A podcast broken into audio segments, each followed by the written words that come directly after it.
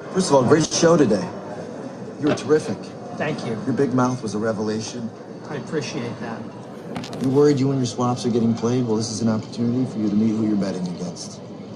Try not to get too righteous and listen a little. Okay, fine. Who is this guy? And a real solid gold asshole. I'm a CDO manager A CDO manager. Yeah. At Harding Advisors. I didn't realize that there was anything to manage with CDOs. No. Uh, we select the securities that go into the CDO portfolio and monitor the assets. I do most of Merrill Lynch CDOs. Do you represent the investors or Merrill Lynch? The investors. You do. Yeah. But Merrill Lynch isn't going to send you any customers unless you put Merrill Lynch's bonds in your CDO. Good question. Let's just say Merrill and I have a, we have a good relationship. You have a good relationship with Merrill Lynch. We've been, we've been doing business together for a long And so the CDOs that you create are of, of the highest quality and the highest value. Absolutely. Absolutely. Are you at all concerned about the rising default rates? I assume no risk for these products myself, Mark. Okay. So let me get this straight. The bank calls you up. They give you the bonds they want to sell. They give you clients. They give you money to run your business.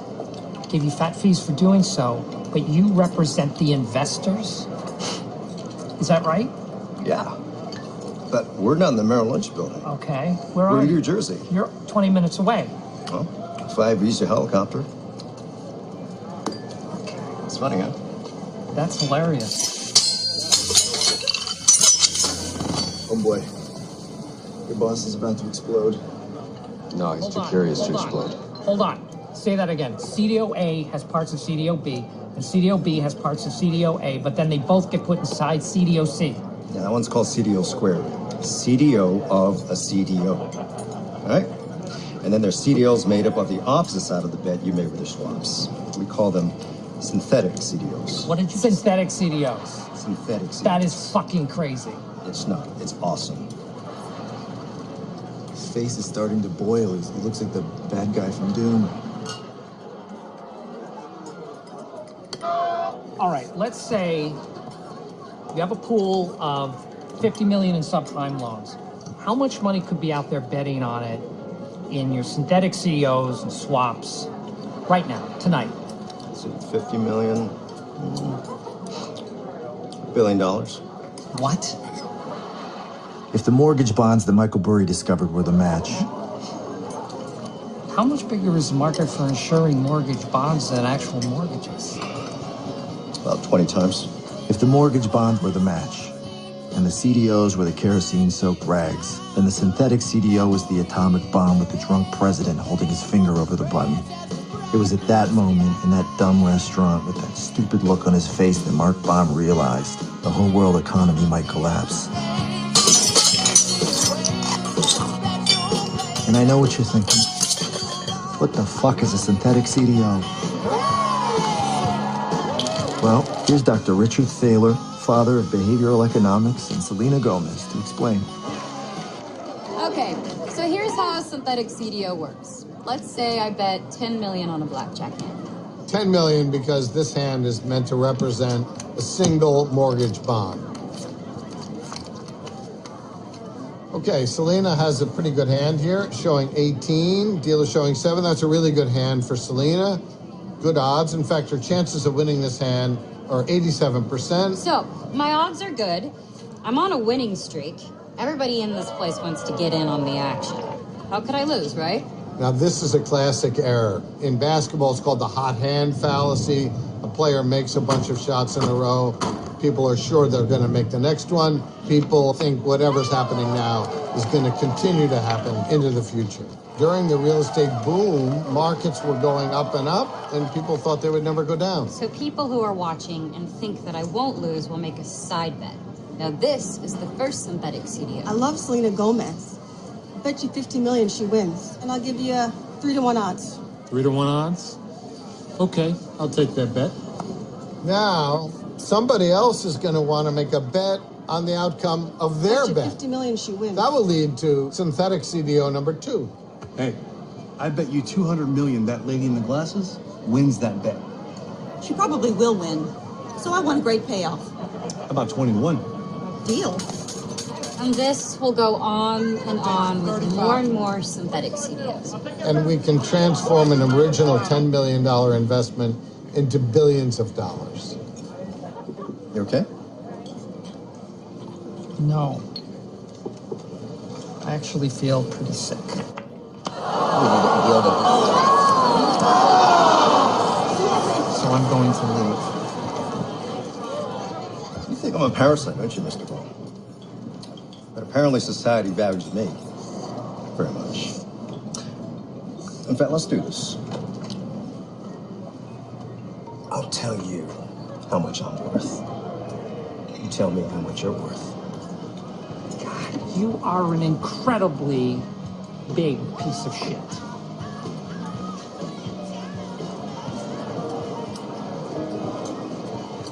Short everything that guy has touched. I want half a billion more swaps.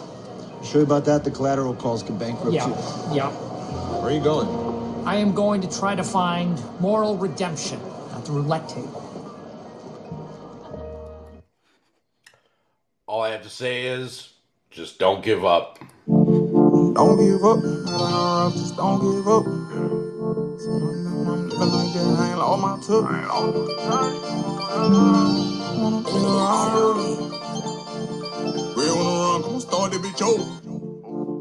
No matter how I just don't give up. I'm living like that, I ain't lost my touch.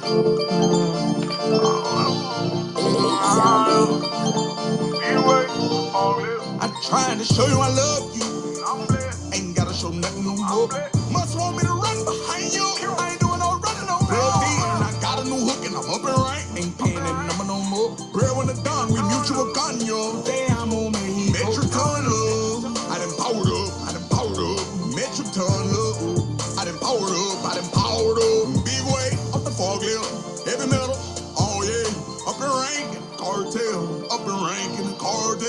Telling my plug. I fell in love. Considering no longer selling drugs. He told me I had his blessing. She must be special. I responded that it was. Life in the fast lane comes with a rush. The heart still wants what it wants.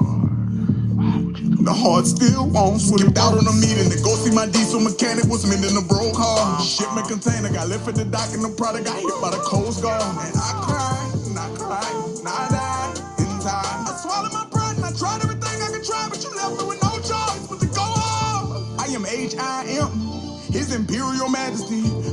Benz driver, big time, breadwinner, Santiago. Pick up the satellite phone, I need you right now. You mean familiar and I'm in tears and my heart is bleeding right now. Said that he knew I'd be back cause all women are wicked and they only love they self. Told me to take a little time when I'm ready to grind and send all the work I can sell. I swear to God, I harbor no resentment towards you. But babe, I still love you with all my heart. You didn't make me bitter, you made me bitter. Bring on, touch your soul, get rid of the coldness in it. To let go of my feelings, got back in the building and got me a load delivered. Uh, Ring on, touch your soul, get rid of the coldness in it. Learn to let go of my feelings, got back in the building and got me a load delivered. Woo! Puerto Rico gangland. Woo! I pray you be there when the plane lands. Puerto Rico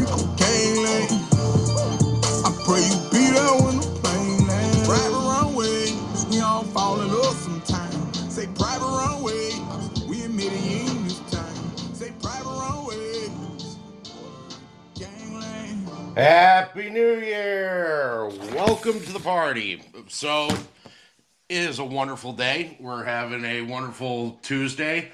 Everything kind of just kind of fell our way this afternoon. If it didn't seem like that in any to anybody else, I mean, you got shit that's falling apart. You got you know people that are getting margin called all of a sudden out of out of thin air. You got you know you know just the economy, the economy itself. It's just you know exploding. It's great. I can't complain in any which way. I mean, who could complain? There's no reason to. So, on today's show, we're going to go ahead and we're going to talk about the debt, how that basically goes ahead and gives us some nice interest savings.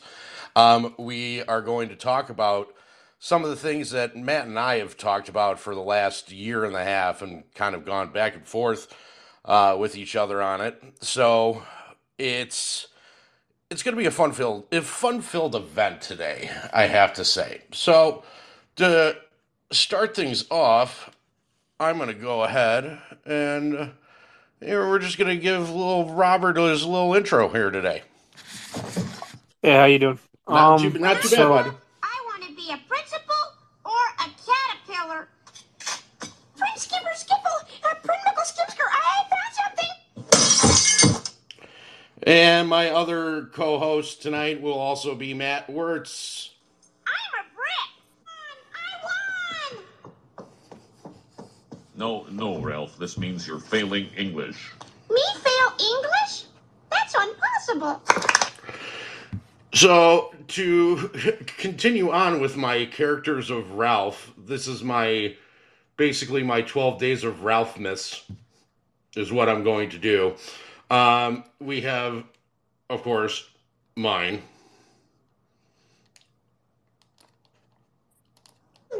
Class, in what year was 1 plus 1?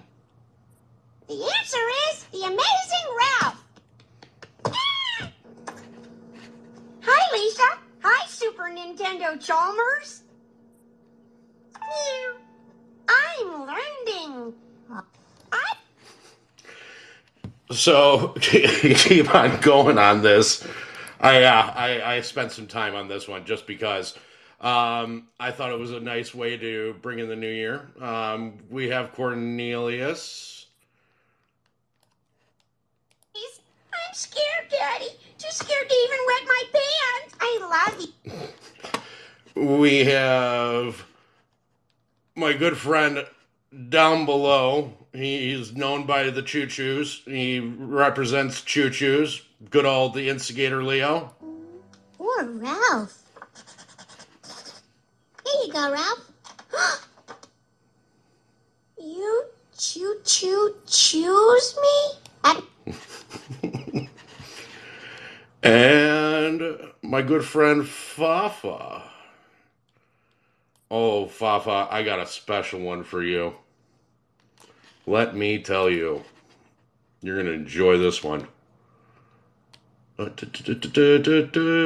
Where are you?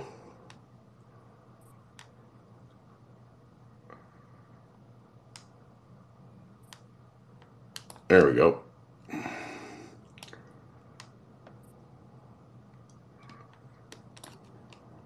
Yeah. I'd say, baby Jesus, thank you for dying for our shins. And yeah, oh, and I forgot my good friend, my good friend Mr. C from Canada. You know, you your temper sometimes gets the best of you, my friend. We don't. We want to make sure that we're just blaming Canada, and that's all we're doing. As long as we're blaming Canada, everything is forgiven. So just so you know. The voter, Lisa stinks. Hey, leave her alone. You leave her alone.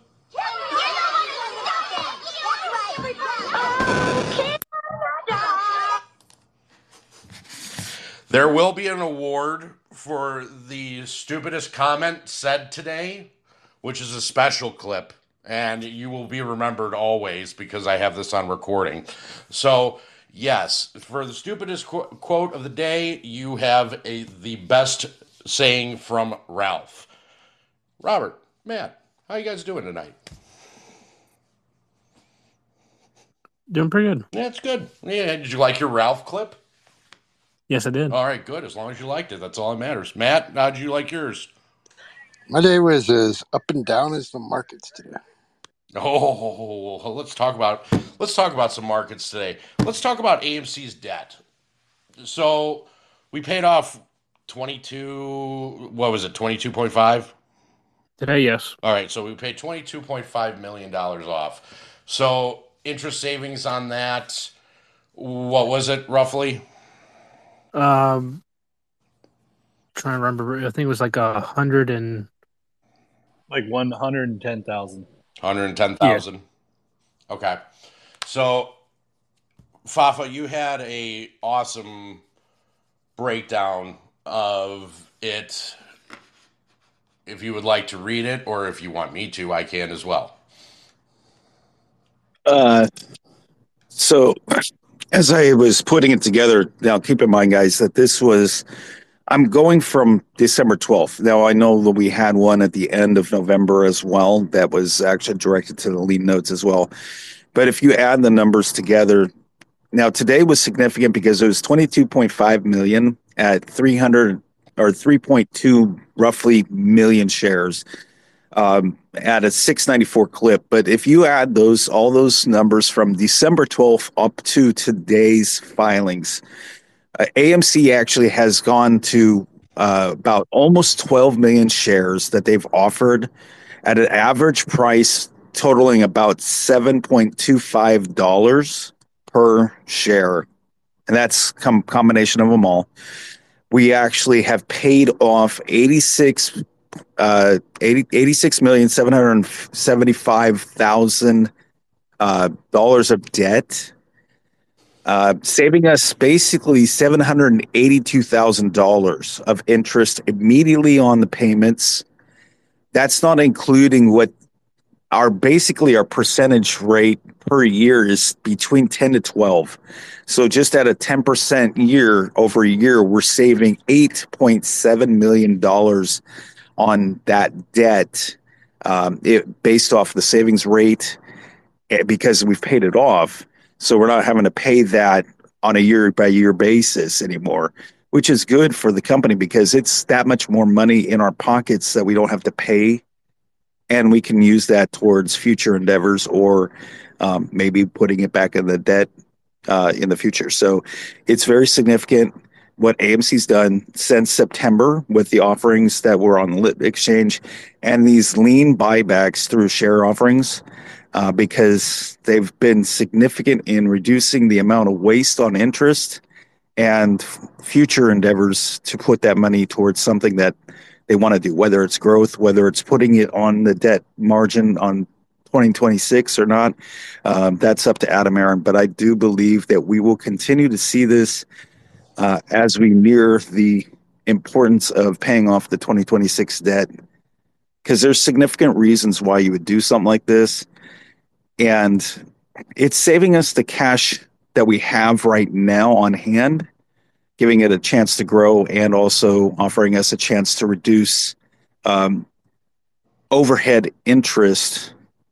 I'll say it this way reduce the uh, uh, opportunity for us if we do a lump sum payment in the future because we might be able to get a bigger rate uh, for savings in the future because we'll have more cash to be able to pay all at once. So I know Robert's got a lot he can detail on that as well, but just understand how significant it is that what we're doing right now by doing the buybacks through shares, it saves cash. And that cash could be a lump sum payment in the future to pay off something significant when we get to the point that uh, they come to us with an offer saying, we'll give you 40% off your debt if you give us cash cash or they could actually ask for shares and do the same thing and see the price of the share go up because they want it up to get more money that way. So there's many different things that can happen with this, but it's it's significant. Matt, go ahead. I also want to add that with some of the debt that they paid off and some of the debt that they extended the terms of and paid down principal, um, that debt has contract restrictions on a requirement for cash on hand. So even though we have X cash on hand, a percentage of that cash on hand has to be locked up and unusable as a lien against the servicing of that debt. So we were in a situation where most of our cash in hand was locked up due to restrictions through contract of debt. So by doing this, you also lowered that requirement of restricted cash on hand. This is basically if you're playing cards at the poker table, just know you have uh, unlimited boats. You get unlimited, basically royal flushes if you're Adam Aron, in my personal opinion. It, when you're do, when you're playing this game and you're especially you're going up with these banks and you're going ahead and you're sitting there and saying, "Oh, well, uh, I got a royal flush here. Uh, what do you have? Mm, there's nothing that beats me." I'm gonna go ahead and I'm gonna get I'm gonna sell my shares. I'll sell my shares to you. Oh, 750. Boom. Let's just make that ten dollars. Let's just make this this because it doesn't matter for him. He could basically sell however many shares he wants, however many times he wants, a thousand times over and over and over again, and there's still no way that they can actually cover their shares. Their shorts, their synthetics, their I mean, just make believe crap. There's no way they would ever be able to cover it. So Adam Aron can do whatever really the hell he wants at this point because the banks are going to come to a position where they need money. Fafa. Thank you for bringing that up. So imagine this, guys. Adam Aron set up the chessboard and he's playing with the banks, the people that are holding the debt. He pushes a pawn forward. The bank responds in like, then he pushes another pawn forward and the banks push in like. So what we've basically seen since basically the beginning of December with the actual lien debt swap, if you want to call it that, is that he's basically made a a move. They've counteracted that move by agreement. And then what happens is all of a sudden he moves the queen into a particular position. And that queen now has just put the king in check because when the banks are in need of money, just like James was saying, and I said this before, they go, fuck, I need money. So how am I going to get it? Well, I have a good agreement working with Adam Aron right now on paying off the debt. I will take 100 million shares off his hand at a target price of let's say 10 I'm just saying $10 because they need cash. So what they're going to do is they're going to get those shares, wipe off that part of the actual debt probably actually with a huge discount, maybe even clearing it entirely because they will run the price up to a point where they can actually double up their money or something like that and it also will wipe out the debt for AMC at the same time because they are going to be at a point where the Black Swan event is going to make them need the cash immediately. So, I'm not saying this is exactly what's going to happen, but I'm saying this is where the need for cash will come in very significant and they could actually drive the price up to cause them to have the money to close out their short positions because they're hurting they have no money, no liquidity, and they're getting ready to get margin called. So they need to find money fast. And how do you do it? You continue to build that relationship to a point where they know they can come to you for something to be able to help that. And that can be shares. That can be shares. And they can give you a 20%, 30%, 40% discount on that on your debt and wipe that entirely out because they need to be able to live through what could happen in the future, which we all believe is going to happen soon. So, you know, that's a way for them to stay in the game, so to speak. Hey, Fafa, it's like kind of like this. Okay, but what's his name? I need money. Doesn't talk. How come he? I need money. He's a mute. When we first hooked up, he wrote on a slip of paper, I need money. I said, shit, me too. And we started making it together after that. Where he staying? Harvard, Lobo House, second floor, right on the couch. Go ahead, Robert. Yeah, the, you know, just going, you know, going further with uh, what Fafa was saying that, uh, you know, these, uh, you know, pretty much these, uh, I'm trying to find the word for it. Um, yeah, Debts, liabilities. yeah, I mean, payments. yeah, they, these payments pretty much they they they can't get away from them, so they need cash for the, like they said, and and now you know that's why you have B Riley and uh, supposedly allegedly uh, I, IBK having problems with them. So now all these people are are, are now mar- margin calling their, their their clients and saying, hey, you can't go any further because of this set uh, requirement. No, They wouldn't do that. Well, let me reinforce what Robert just said. If everybody remembers in June of 2021, so when we actually had our run up to 72, it was at the time that they had just upped that from 100% margin requirement to 600% margin requirements. Correct. B. Riley is feeling this. So And on the they- opposite side of that, Fafa, I'm sorry to interrupt you.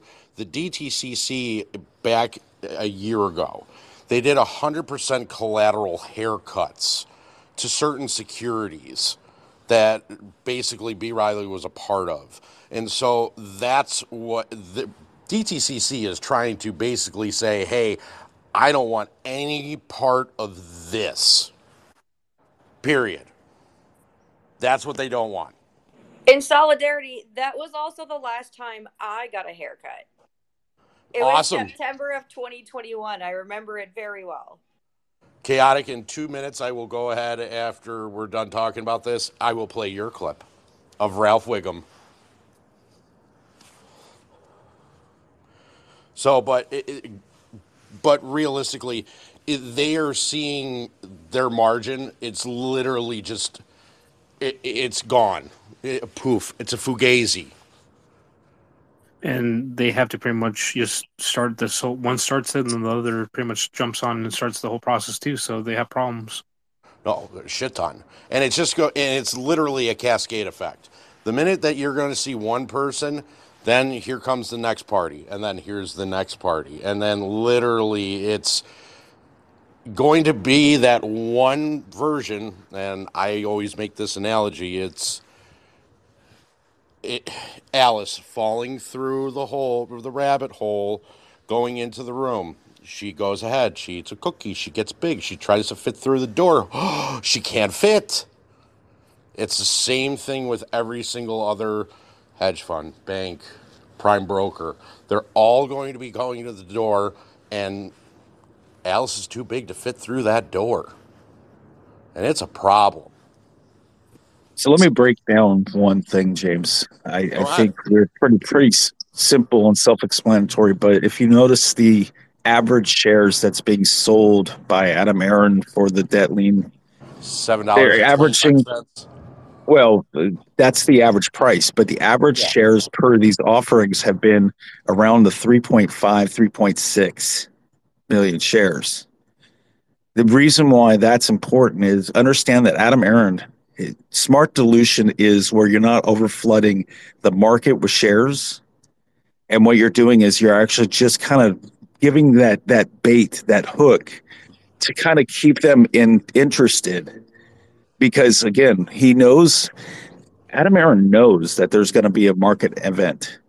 Why do you think he bought into HYMC? He knows that the, the, the economy is not doing well. He knows he needs to kind of keep himself afloat um, as far as the company is concerned. But at the same time, he's doing it with with with wisdom and intelligence. And what he's doing is he's keeping that relationship open with our debt holders to the point where when there is an event, then they mu- they will come at him and ask him for the whole enchilada. Now we don't know what that could be, but the whole enchilada is where AMC gets out of its debt because they're going to be begging because of that relationship for them to survive, to get what they can to be able to make some money. And they, I think they understand this. They understand what's happening and they would have to get money any way, shape, or form. And so you see 3.3.5 million shares on these offerings, but all of a sudden you see 100 million with one company. That's when AMC's about to take the shit off. So, So- what what's a good indicator for a recession, and a depression? Fafa answered it. The the pretty much the two year Gold. Gold. I love gold. in retrospect yeah Gold, silver, they start to go up. One of the greatest indicators of a recession, a depression, is those metals. They start to go up. Go ahead, Matt. There were two other points I wanted to make about the debt, and then because you brought up the Hycroft thing, I don't know if people know. But first, with the debt, one of the things I noticed in, uh, when reading uh, Q3 earnings report is that they also had debt at an adjustable interest rate, and that what you were talking about with the SOFR and uh, conversion from LIBOR to SOFR also created uh, higher requirements for AMC on a collateral basis against their debt, which is talking again about that that restricted cash reserve against the, the interest on the debt on an annualized basis requirement. Um, as far as the Hycroft goes, I don't know if anybody noticed, but AMC actually last quarter report um, disclosed that they had purchased warrants in Hycroft. Really? Yeah. Yes, they did. I don't remember the number, but it, it was it was good for them to do um, because they're holding a high end warrant. Mark, Matt, what was it at? It was, God, damn, I can't remember what the price was on those things. Give me a minute. I think there were. I know there were above five. That's all I can remember. Either way, it's a steal.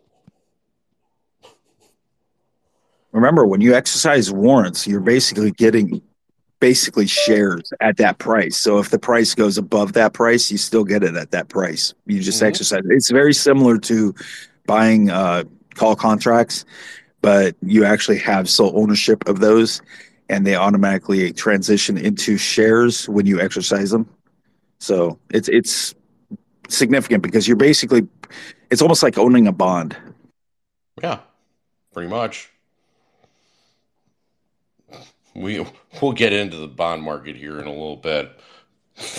that is just a shit show in itself. Absolutely is. Matt, you find what you were looking for? Maybe. while he's looking, I'm going to share my thoughts again. So, when it comes to these lien debts, I do not believe Adam Aron's done. I am on the sure footing right now. I'm really believing that we're going to have another 8K before Friday.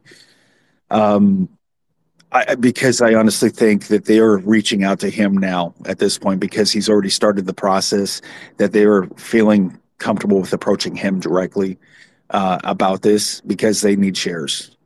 They need something to be able to hedge themselves. And so I will anticipate that we're going to have something either Friday, no later than probably midweek next week on another drop. Um, and it does not affect the price quite like people think because they're being sold directly to the lien and not on the market. And so it doesn't quite affect the, the, the stock price like like you would see if you had an offering on the market itself. You're trading in equity. You're trading in equity for basically cash. It's it's just basically to pay off a debt. It doesn't have any effect towards the stock price in any which way. So any one of these, you know, It does in one way, and I'll say this there, James, Mhm. because once they get them in their ownership, those those banks are going to want to make money, and so they will push for the price to go up so they can get the most out of it. That's how it will affect the price. It doesn't happen overnight, but when they see the need for it, that's when it goes. That's when it pushes. And guess what happens on top of that? Once they push the price up, then all of a sudden you start seeing gamma because of call options. So oh, it can, it can definitely it can definitely waterfall. it can definitely be a ramp, and you have a nice little takeoff in a ramp. But what I was trying to explain is basically that these shills that are sitting there and saying, "Oh, look at Adam Aron. He, oh, he sold so cheap. Oh, he did this. Oh, he did that." No, it doesn't. No, no, no, no, no, no. It is the wrong concept for what they are talking about and what they're trying to portray in your mind. If you haven't noticed, the only thing that they talk about is price. It's price this, price that, price this, price that. There's no other argument. None. And I, I mean, I see it all the time. I'm now being called a grifter because of it. and that's fine. I don't really care. Because I'd rather make sure that everybody understands that this is the there are only two plays that they have. One is to bash CEO Adams' character, to get you to distrust him. And two is price, price, price, price, price. All they talk about is price. All they talk about is value. They don't talk about any other mechanisms that make an equity or a stock. They don't. Hey Matt, did you find that? Sorry, James. No, you're good. Because no, J, JW believes it was two dollar warrants. I don't even know if did Matt disappear. I think he's still searching. Hopefully, to freeze Wow. up. Who who, who knows? who knows? He, we I asked him. You asked him. Robert, he's there. Chaotic seems like a perfect interlude into Chaotic's uh, Ralph Wiggum moment. Basketball. This is my swing set. This is my sandbox. I'm not allowed to go in the deep end. That's where I saw the leprechaun. Right, a leprechaun. He told me to burn things.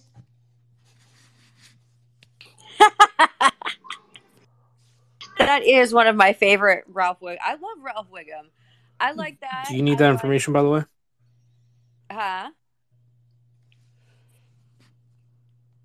Go ahead. Uh, what do you need? For Matt, the the whole uh, details of the Hycroft stuff. If you want to, please just you can go ahead if you got it because I, I think Matt's frozen.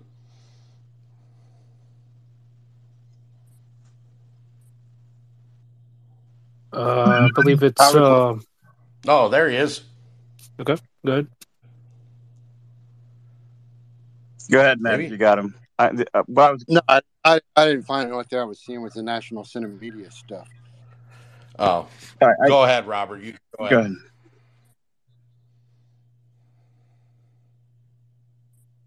Robert. I think that's you, Robert. Yeah, I'm, I'm making sure this is it's the right one.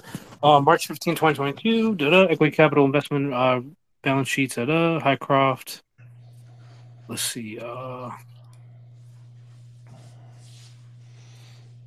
the terms of the agreement were Mr. Sprott and AMC will reach an investment of 27.9 million cash in Hycroft in exchange for 23 point um, uh, 23 408,240 units of uh, Hycroft, in which the this is a one common share uh, Hycroft and one common share purchase warrant. The units 1.19 per unit, which is $1.19, is the which the minimum uh, bid price required to Nasdaq for at the market purchase of a, of a unit. Each purchase warrant will be exercisable for one common share, blah blah, for one dollar and six cents per share. All right. So let me ask a question on that. Was that prior to the reverse split, and or warrants do not reverse split?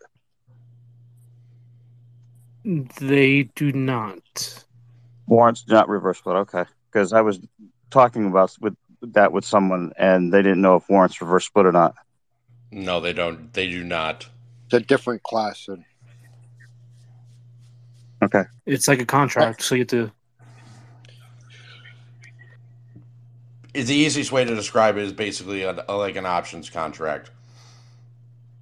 They can be exercised at certain times. That's the best way for you to go ahead and the actually. reason why they don't split is because then they would have to recognize this, to the, the whatever split uh, uh, monetary value thereof. So unlike our split where price discovery dropped the price, if you split the warrant contract value, then you also got to adjust the purchase price to represent the same monetary value of the contract.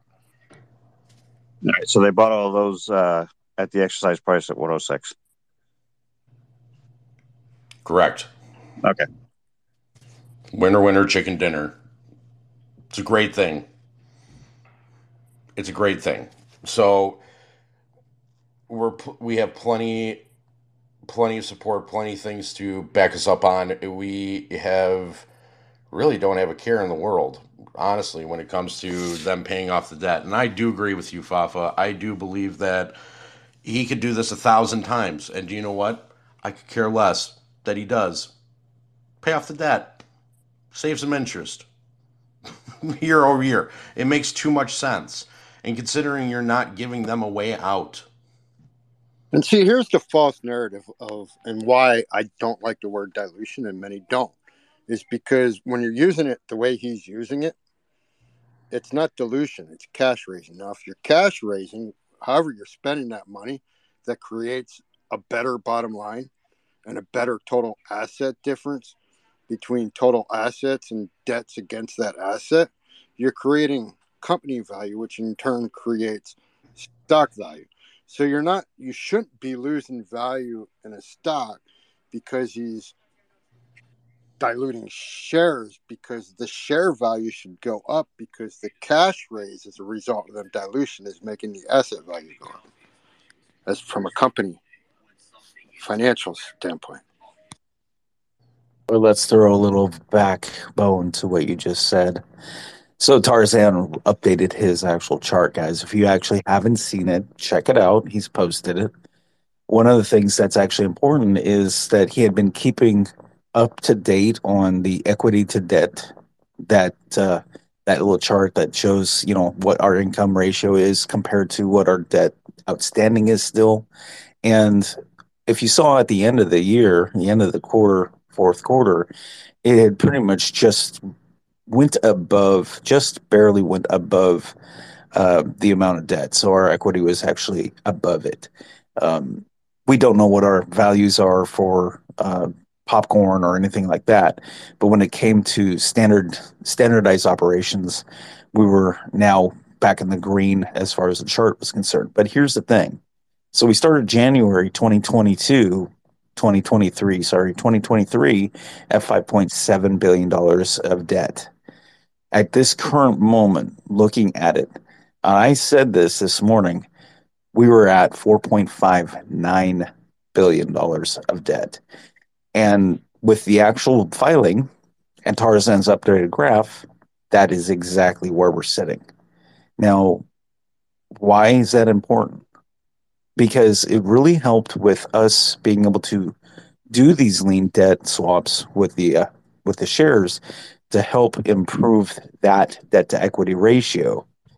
So it's significant because every time you do this, you're just chinking off a little bit more and you're able to raise your equity because you're not paying on the interest. So it's a kind of a twofold thing. You have less debt and more income. Uh, not, not I won't say income, more cash available for operations. So It you can raises do the more. PE. Yes. And, and that actually can be thrown into different things like new revenue streams, or it could be just for sitting in our bank until we pay off more debt or renegotiating some of the debt or whatever. Because the more cash on hand you have, the more negotiation you have with those who hold your bank, your liens. So it, it's significant in, in so many ways. So And I want to I want to add to that because we could have sat on our on our cash gains, I think, for probably two or three quarters, had we not and, and watched the interest cost eat away at that. Not to mention paying taxes on that at, at the cost of what? Saying we were this much net positive that you're going to have to pay taxes on. On top of that, where you Pretty much. Eat away at the interest cost against that cash as opposed to sitting on interest cash eating debt or you can have which the that affects the future PE ratio when you're Right. outlook when your outlook if you're looking out into the future you see that that the reduction in interest payments will increase the future. PE and you also got to look at the lease obligations that they're sitting on that they've been paying off to boot. Because we did acquire a lot of, of, of postponed lease obligations whatever you want to call it lease debt in 2020 that that we don't necessarily need to pay off in big chunks but it helps to, to eat away with that when you can with some of that cash liquidity that we've been able to generate. And when you look at capital expenditures yeah, you're eating away at some of the net in order to create future lines of revenue to compound future net balances above and beyond to add to that debt costing interest losses that you would have otherwise had. So, like when everybody says, "Oh, well, you're not going to be net positive," you're not going to be. We've been net positive. It's just we've been reallocating what could have been net to create future revenue streams to pay off cash costing interest and principals and to back pay lease obligations from 2020. So you take all of that together and honestly, I think right now we're in a better situation than what we were in 2019 before COVID. Let me uh let me kind of say something here that's uh another the, two more pieces actually. So think about this guys. What we just saved on interest now understand that a lot of that is where part well comes out of our cash burn. So the cash burn that we have, a lot of that is from interest on our outstanding debt. Uh, not all of it, but I would say probably about forty percent of it probably is from you know the actual interest on our debt liens. So when you're actually starting to chip away at that interest itself, that also gives AMC a better opportunity to not have what everybody wants to say, fearing you know, oh they're burning so much cash every quarter. Well, yeah, when you have debt to pay, you're going to have some cash burn. But the lower that that interest is, that because you're paying off, you know, important lien debt that's especially close, you know, 2026 is not that close, but it's close enough that we have to focus on it, right? So now we're chipping away at that. And now you're actually having less cash burn. You have more cash reserve. And cash reserve, one of the important things is uh, we don't know the exact percentage interest, but I was kind of saying this before um, in a different space. Uh, is that you know? Let's just say AMC is putting it in the bank, so they have a business account. They have the 1.05 billion dollars sitting in that account. If they're getting two to four percent interest on that while it's sitting in there, but you consider that you're paying off debt through the share equity offerings, then now what you're doing is you've just added another, let's say, 1% interest on top of that because you're able to reserve it instead of having to use it to pay the debt. That now you've just actually amassed that much more money for future revenue sources. Whether it's again, now you got 1 billion. Well, Robert, you and I and, and James and, and, uh, Matt actually talked earlier, and we were talking about 1.8 billion as a as a as a watermark, an important number for AMC as far as cash is concerned. So let's just say that we have 1.8 billion at one time, and they give us a 40% discount on the 2026 debt. Now all of a sudden you're only paying 900 million, let's say, of the Huh? debt that's remaining, or whatever. I mean, I'm just throwing numbers out there and you still have basically the other 50% still in your account, now your debt's paid off. Now you're actually just always positive on income and your debt has been reduced to what 1.5 billion left in 2029. I mean, this is significant, guys. You want the numbers? Just number. Yeah, you got the exact numbers. I don't know, but I know we were talking about it earlier, and I was just wanting to give an example of how important these little snippets are uh, to chipping away on this debt. Okay, so when we calculated, it was 206 million when we paid all of it through uh, share like equity uh, offerings. Uh, I think it's now with this week alone. Hold up, how much was it? Uh, Twenty-two point five. about 228 million towards the debt.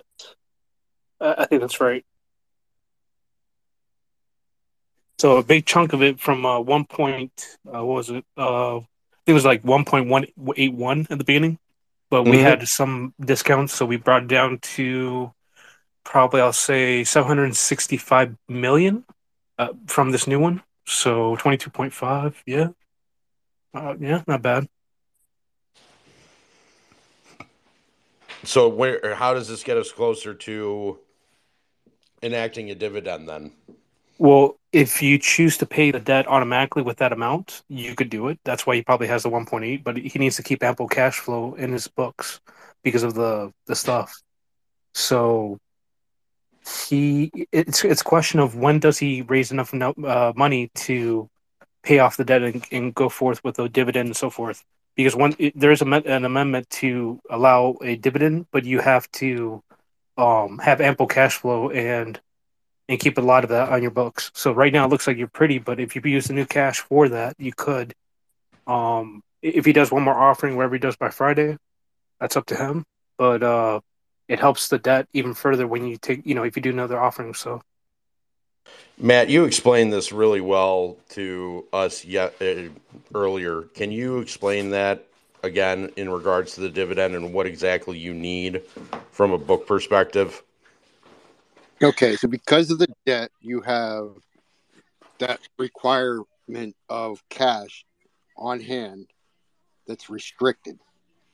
So through operating cash flow, you can only spend so much of that while still maintaining that rec- that restricted cash balance plus the margin requirements thereof based especially on the adjusted interest um, loans.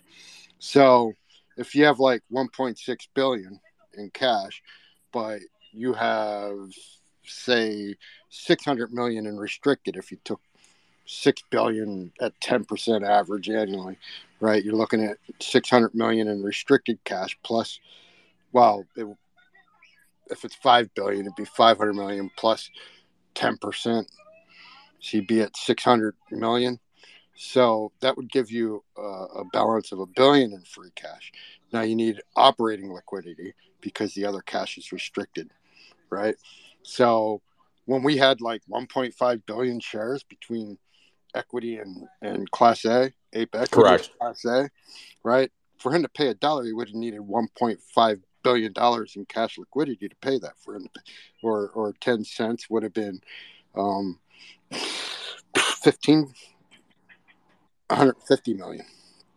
But by by the, because of the reverse split now, and we only have a well, currently we're at 200 million shares. If he pays a dollar dividend, it would cost him 200 million dollars plus expenses for submitting to the SEC and having uh, the the issuance fees and all that to come with it. But at the end of, of that cash burn through payment of a dividend, you still have to carry enough cash liquidity to cover the restricted requirement against the terms of the debt contracts and have enough operating cash liquidity to maintain business operations. So if I could say something real quick, Go what ahead. happens when what happens when the B Riley suffers and they have to start liquidating because of you know that whole thing with IBKR, and this accelerates the, in my view, accelerates uh, yeah it accelerates the the timeline of this blowing up because if they have whatever time frame to come up with that extra shares, they're not going to be able to. No. Right. And then the thing too is is that because of the reverse split, um, any naked unreported shorts didn't get split. Any mirror tokenized or option promises, you know, liens against actual shares or any way that they hid something from the book didn't get split because it didn't exist. It wasn't on the books to be split. So now that he only needs, say, two two million to do a penny, right? but I'm sorry, it's hilarious. But, but every naked share out there is 10x that if it didn't get split, and even if it was on record and got split, has to come out of their pocket to forward because it ain't on on it ain't on AMC to pay for shares that quote unquote don't exist. Could, could you And imagine if they lied? One at a time. Robert, go ahead. Oh my bad, my bad. Um, real quick, could you imagine if they lied about the numbers? No, they wouldn't lie. Um, I have evidence of that. If you want that Nomura article or that Please, Nomura- why don't you post it up above? got it. Give me a sec. Well, a great I was I was gonna actually just say based off, you know, what Matt and Robert and I have been talking about. Here's here's the thing. Why do you think I've been saying if B Riley's getting margin called, you know that someone's gonna reach out to Adam Aron because at this point, if they're getting margin called, they're gonna need to be able to close those short positions. They're gonna need shares. You get the shares, they want to they're gonna need to be able to close those out, but they're gonna need money again, why I think it's significant that if Adam Aron continues, someone's going to call him and say, I need 100 million shares now. And they can't find it, so they're gonna have more problems. Yeah, you're right. And so that's why you have to go directly to the source, pay off the debt, and then try to run up the price in order to be able to sell that so they can close out their short positions and try to live another day. And at this point, uh, that's why it's it's significant when you have people getting margin called already. All right, And- so real quick, I, I posted that and I want to read it. I want to read the highlighted part. So Nomura failed to report 3,129 short interest positions, not shares, positions. It don't say what equities, totaling 885,607,733 shares. In addition, the firm inaccurately reported six short interest positions totaling 6,790 shares when it should have reported six short interest positions totaling 68,724 shares. So just in them six short interest positions, they underreported by 90%. Hold up. Holy shit. They also got fined for inability to close the terms of repo agreements at expiration. And they got fined for inaccurate reporting. They got fined for uh, the whole WhatsApp communications and record keeping and use of of uh, inappropriate communication means. Yeah, but the bank's the one that flips the bill. They are a bank, and the fucked up part is they're a bond bank out of Japan.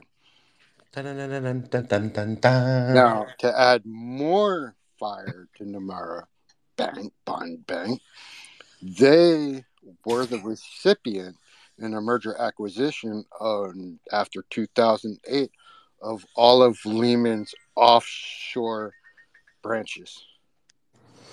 Hmm. Yeah, we got a we got a hand if you don't mind, Matt. Oh, yeah. I probably got a question. No, no. You if if you guys got a line of of, of discussion going on, because you didn't go ahead because I was Yes, going Art, to bring shut it up and back. ask a question. I no, I was because I, I mentioned 1.8 billion in uh, a previous space, uh, and that's when uh, Fafa came out and said that you guys had discussed 1.8, and I I didn't I wasn't in your space when you were discussing it because I had come up with 1.8 in a different way. Uh, yeah, and- from from the stats, yeah. From what? Uh, from what what was being reported, my bad.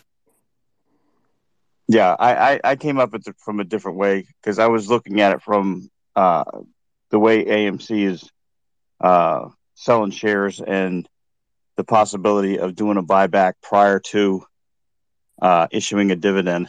Uh, I was working it backwards that way when I came up with the 1.8 million. Um, And you guys are issuing a dividend before uh, they do a buyback. Is that how you you're working your numbers? I think there's two two ways. See, this is the best part. They got choices because if they have liquidity as far as shares to offer, and they do a dividend, and they're already shelved to be offered, like registered to be offered, they can capitalize on that to create the money, or they could use the after they get done with the debt and, and if they get the the net revenues on on the business model end of it, they could do a buyback. But I think it's more important if they can't raise the equity through a through through a squeeze play or whatever to keep doing what they're doing and pay off the debt as opposed to a buyback because that's going to create future cash um, on hand liquidity against business expenses um, to not to at least leave some of that shelf shares on the table for future liquidation at higher prices. Yeah, because what, what I what I said at the end of uh, what I was saying in, in the other room was that uh, right now every penny that they're selling right now from from the shares is going directly to debt. They're not banking anything. They're it's it's going right to paying off debt. If they were going to bank anything to get to the 1.8, they'd have to basically uh, do the capital raise at the you know almost at the market, uh, and that would decrease the price per share which would open up a possibility of a share buyback if it gets low enough.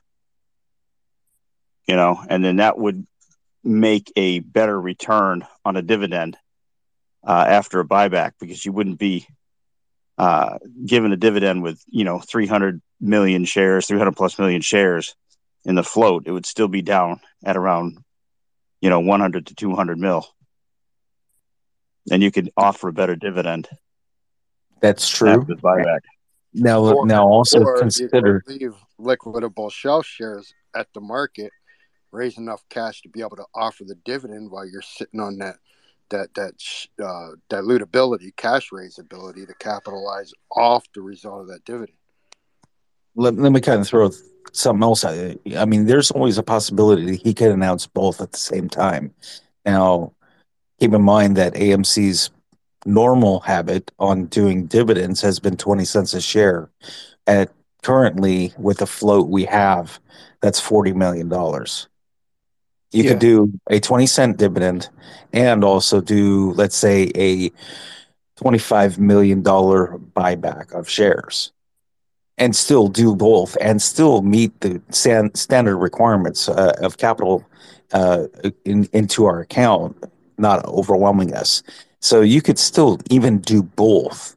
Now, I have a question about that because if he would issue a dividend with the debt outstanding, it wouldn't just be the float necessarily that he's paying a dividend to. I think he's got to pay that dividend also to the debt holders. Am, am I wrong about that? No, he Uh, has if debt holders. Only the shareholders. Only the shares that are out on the on the uh, sh- uh, outstanding on the float. That's it. Anybody Uh, that debt. actually owns. If you hold if you hold like debt, like warrants or anything like that, it, it does not include the right to a dividend. and neither do bonds. That was, yeah, bonds. That was the word I was looking for. Well, warrants, bonds, every because we've had warrants in the past. We don't have them now, but but anybody that does not actually own That's what I a was physical share, yeah, You're right. I was thinking Yeah. about yeah, tradable warrants where people actually own, or like the preferred equity when we had it. All right. Yeah. yeah, no. Um, so currently, like I said, they could do both. I'm not. I, I'm not saying I don't know what Adam Aron would do, but but they could do both. I mean, you could do a 25 million dollar share buyback. Talking about them, you know, not necessarily 25 million shares, but but you could do like five million share buyback, um, and also offer a dividend at 20 cents a share, and still be below 75 million dollars at this point. So, I mean, Could you imagine? there's him, could you imagine him doing a twenty cent share, and then you consider that quarterly? That's that's eighty cents on the share annually. they did that, Matt. Yeah, the history from 2013. I mean, what percent of the current share price is that? That's like 10%. 15, at- 15%, 13, 13%. It, it wouldn't be at this uh, at, at this share count though. It would be a lot higher. Maybe depends. We don't know. That's the whole thing. So we don't know um, what price. We don't know how many more shares that will be used from the actual uh, shelf or, or anything. We, it could be that he could do two more offerings like he's done, and still be below 10 million shares on those two, and then all of a sudden we paid enough debt, and then we just throw 500 million towards the debt, and we've paid a majority of it off, and now we're able to do dividends, and we're still sitting somewhere around 225 million shares total uh, on on the market. You know that So we I hold. just want to iterate that this is all speculation, and the thing is, we Right. can put a frame, a better frame around that picture when them Q4 fucking earnings results come out, because that will paint quite a picture. Yeah. All right. So you're you're saying if he pays down close to nine hundred million, you can lift the covenant. Is that what you're saying? Yeah, less than that. It's uh, uh six seven hundred sixty five million. He pays down to it, or pays that down.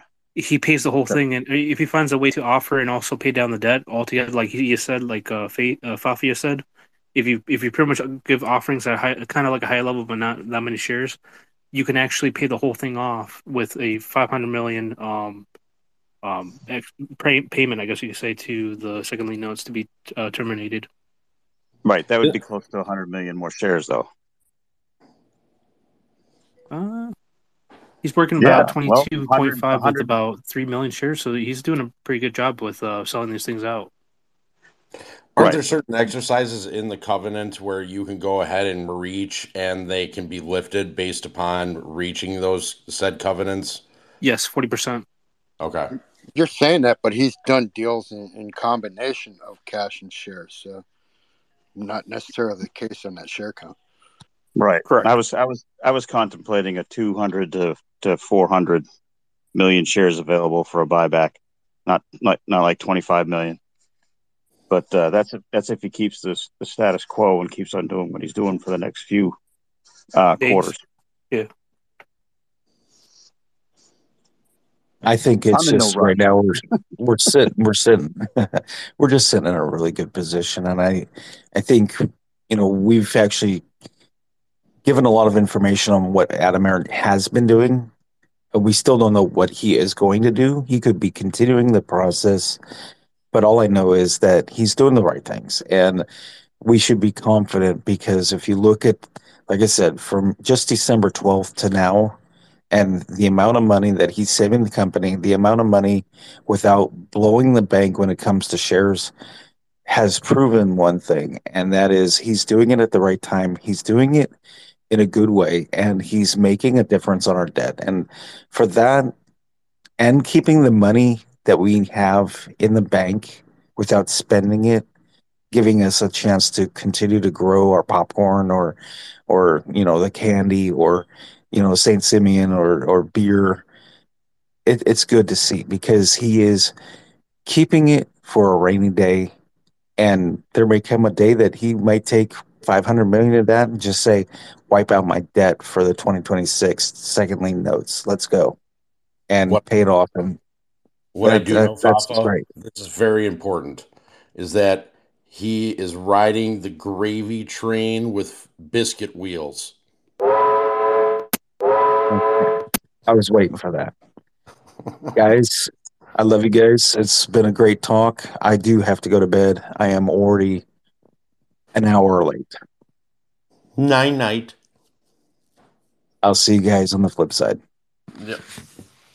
Now, I want to add one other point to the, and this has to do with the Fed and the Fed rates, because they do have adjustable interest rates. And if the Fed does lower the rates, their interest rate on that debt also comes down. This is true. This is 100% true. I I we're in a very interesting time. Um not many people can actually see what is happening right now because it's really never happened like this. And this is going to steer the conversation more towards January 8th and these swaps because you guys are getting an understanding of these swaps as being, nah, don't worry about them. Nothing can happen. It's the same shit that we've always heard.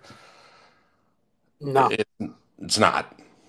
It's not in any which way. Because here's the one difference who has a quintillion dollars? Who? I do. You do? I want to see that bill. I wish. Yeah, I want to see that bill because it, it- there's not. I, we're talking about quadrillions in ISDA. That is just an unfathomable number. There's not Now- enough money in the world. In the world, there's not. Now let's add a thousand. let's say a thousand quadrillions. I, I mean, is- I mean, you. No one has this money. I don't So even know hap- those numbers. No, th- th- like I said, unfathomable. And thus, why the Fed is lying about the inflation rate and why they need to cut interest on them on the rates, and why international are totally detached from their U.S. to um, currency swap uh, spreads. Oh, whatever dope. Our inflation's bad, not to segue into the Korea thing, but the Korea one's ridiculous. That went up like 30%, or yeah, inflationary of like 30% spread value since the 08 crash. Well, now look at our dollar and how it's being decreased. I look at the uh, yawn. Look at the hit that thing took today. When you brought that up, and I looked, and I'm going to send you two charts Mhm. um, in your DMs if you want to post them up top or whatever. Oh, I'm definitely going to the minute you send Um, them. the thing is, I know a little bit about that because I was stationed in Korea, and it used to be pretty much easy to do because one dollar was a thousand won, so every thousand was the equivalent of a U.S. dollar. Mm-hmm. Now it's like fucking seventy six cents. I have a question for you since you were stationed in Korea. Now, do they like teach you like not to like integrate with the Korean women? I'm just No. They warn you. That's part yeah. of. Do they warn you? Oh yeah, when you first get there, and then they tell you about dragon, then show you a film about what they called the dragon, and it's basically a penal infection where the cure is to break up the infection with a hammer. I'm sorry. My buddy, my buddy was a tanker, and he was stationed out in Korea, and you had everybody from his platoon, his his platoon sergeant, his squad leader, the the lieutenant, first lieutenant, second lieutenant, commander. Do not do not get with a Korean girl. All they're going to do is ask you're going to get married, you're going to have a kid, they're going to get a green card, they divorce you. he found one, married her, had a kid. Minute he got back to post, divorced. Yeah, that's just the normal thing in the military, though. Well, yeah, I mean, Speaking as a product of it. yeah, I mean that's, I mean, you're you kind of got that right for a certain extent because we're gone. I mean, that's just what it is. But you know, still, it's amazing to me about the, just the money, the hits that everything is taking, these swaps, and I know it's being passed around in certain spaces and saying, "Oh, this isn't a big deal. Oh, they'll be able to cover cover it. Oh, they'll be able to do this. Oh, don't worry, their short positions are strong right now." I even have a, I even have a message saying that their shorts are they're in the money. I'm like, in what world are you in? Unrealized. Yeah, like I mean, honestly, whatever dope Jerome Powell is smoking right now, I want some. Like, can I get some from his magic tree? I really want some. Or even I'm on the Garganser. it just give me a seed. That's all I want. I just want to pl- be able to plant my own because whatever he is smoking, I definitely want some. Gary Gensler's. No, I don't want Gary Gensler's. I, I, I- no, I want Jerome Powell's. That is that is the money weed right there, guaranteed. Well, Like- good thing that Good thing on the hit Fed wire. One hit wonder. Because they are now involved with the swap. The government is involved with the swap.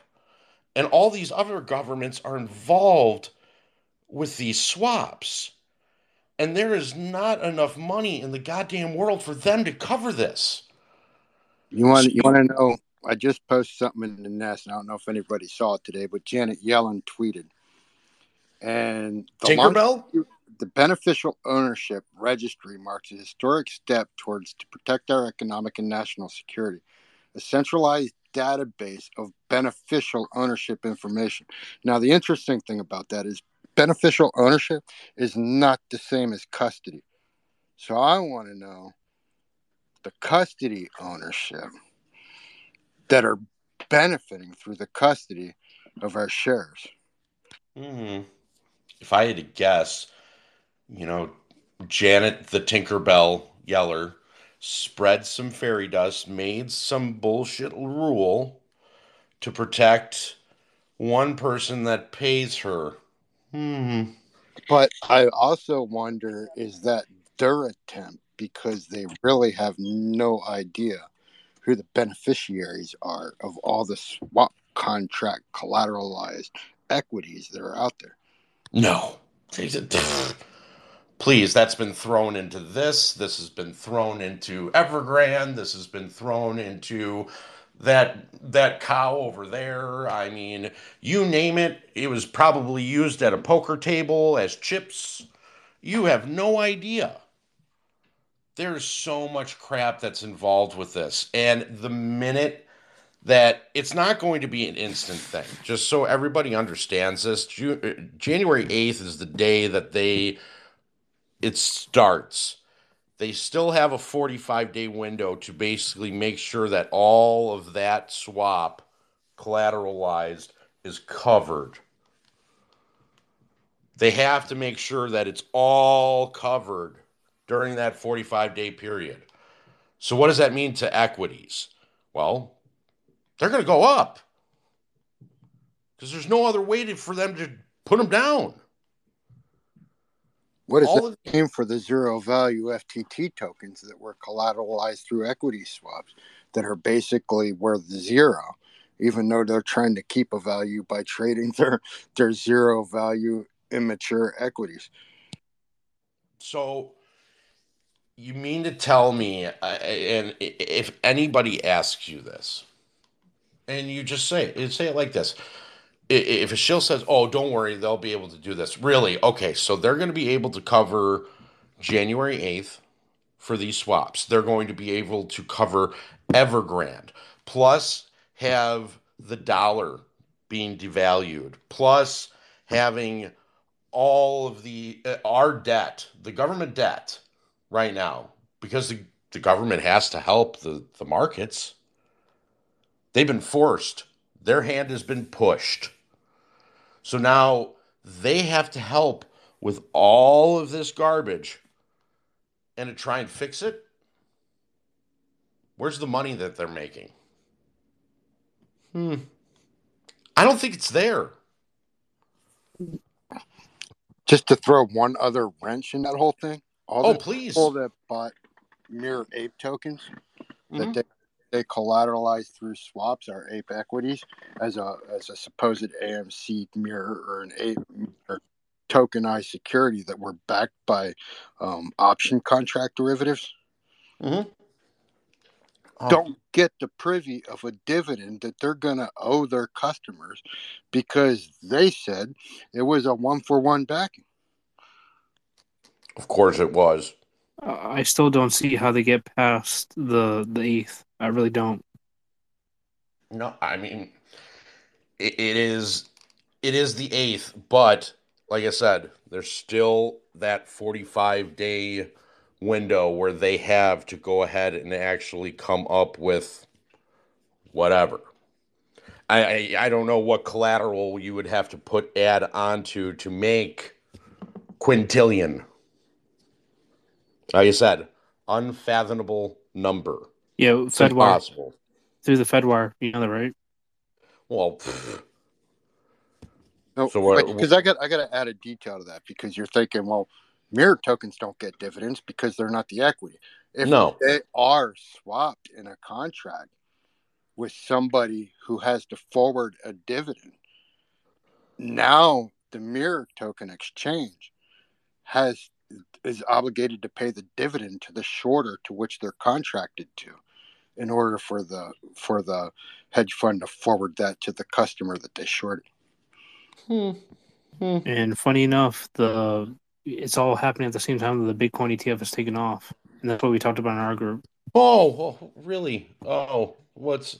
Hey, what did Bitcoin do today? I think it passed forty-five thousand, didn't it? Yep. Oh, hmm. I wonder why.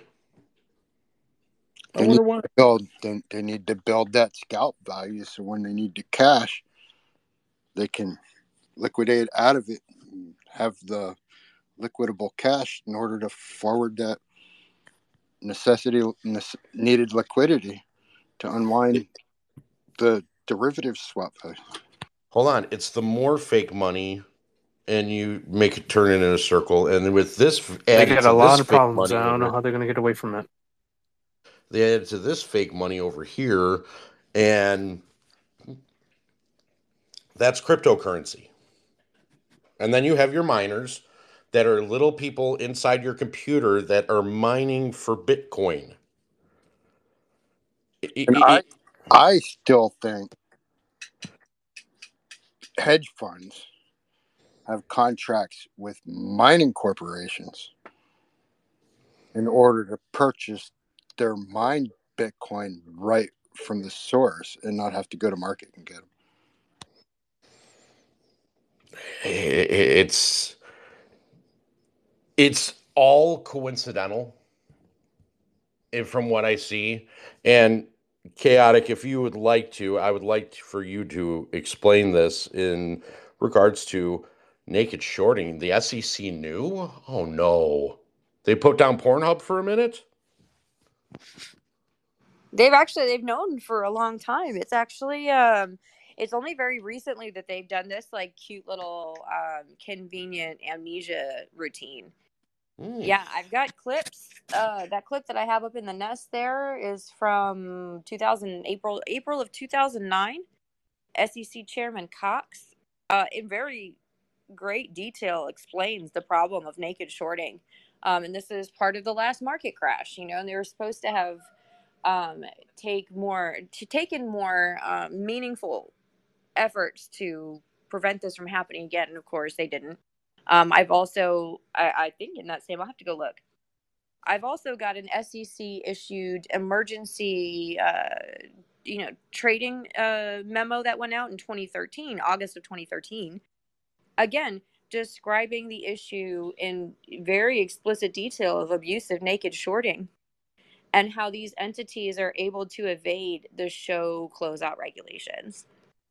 It describes all of the mechanisms in which they do this, and they, they issued the warning that this is a, a pervasive problem. It is uh, threatening market conditions, and it's illegal. Those are the, the three most important takeaways from that memo.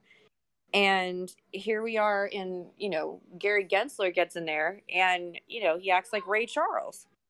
And what was most shocking to me is the amount of effort that was made to try to convince us that it, it didn't exist. That's probably the most shocking part of all of it. Not that it not that it does exist but that so many people um, colluded and collaborated to gaslight us and the general public at large into believing this is a phenomenon that doesn't exist that we made it up that it's a conspiracy theory. That video from chairman cox goes all the way back to 2009 and it proves that it absolutely is the truth. I'm just happy they were able to get off pornhub for a little bit. You know gotta gotta get up and stretch those legs man. Yeah, I mean, ju- just to go up and publicly speak like that and say that there's, we're not crazy. Wow, who'd have thunk? I guess they went from using Pornhub to actually having sex in the Senate. Well, yeah, I mean, yeah, I mean that that's a hundred percent fact. I mean, it really is. I, I, I, that's just crazy to me too. I, I'm not even gonna get gonna get started with that in any which way. But just so you understand, here here here's the clip. Why, Jada, why? What happened? Something about entanglements. I don't know. It's crazy. Just look at the arrow. Just look at the fucking arrow. No, for real. Stop trying to distract me, bro. How is this arrow still going up? Okay, please explain yourself. Look, I got a hot tip for you, okay? Cryptocurrency. what the fuck is cryptocurrency? It's these little people inside of a computer and they're just mining. They're just mining for these digital coins, okay? What you do is you move the real fake money over to the over to the more real fake money. And what you do is you just move, once you have more real fake money, you move the real fake money over here and you just keep doing that. I'm so confused. because that's their intention. You're confused because that is 100% their intention. It is just to make you confused. Now, I'm not going to be surprised in any which way. Do you like how like everything that happened in the stock market today was all basically just like kind of like thrown underneath the rug because everybody was so concerned over the Jeffrey Epstein list? And who boarded the plane? I find that very convenient. I mean, it's you're going to see. I guarantee you, something like this happens on the eighth.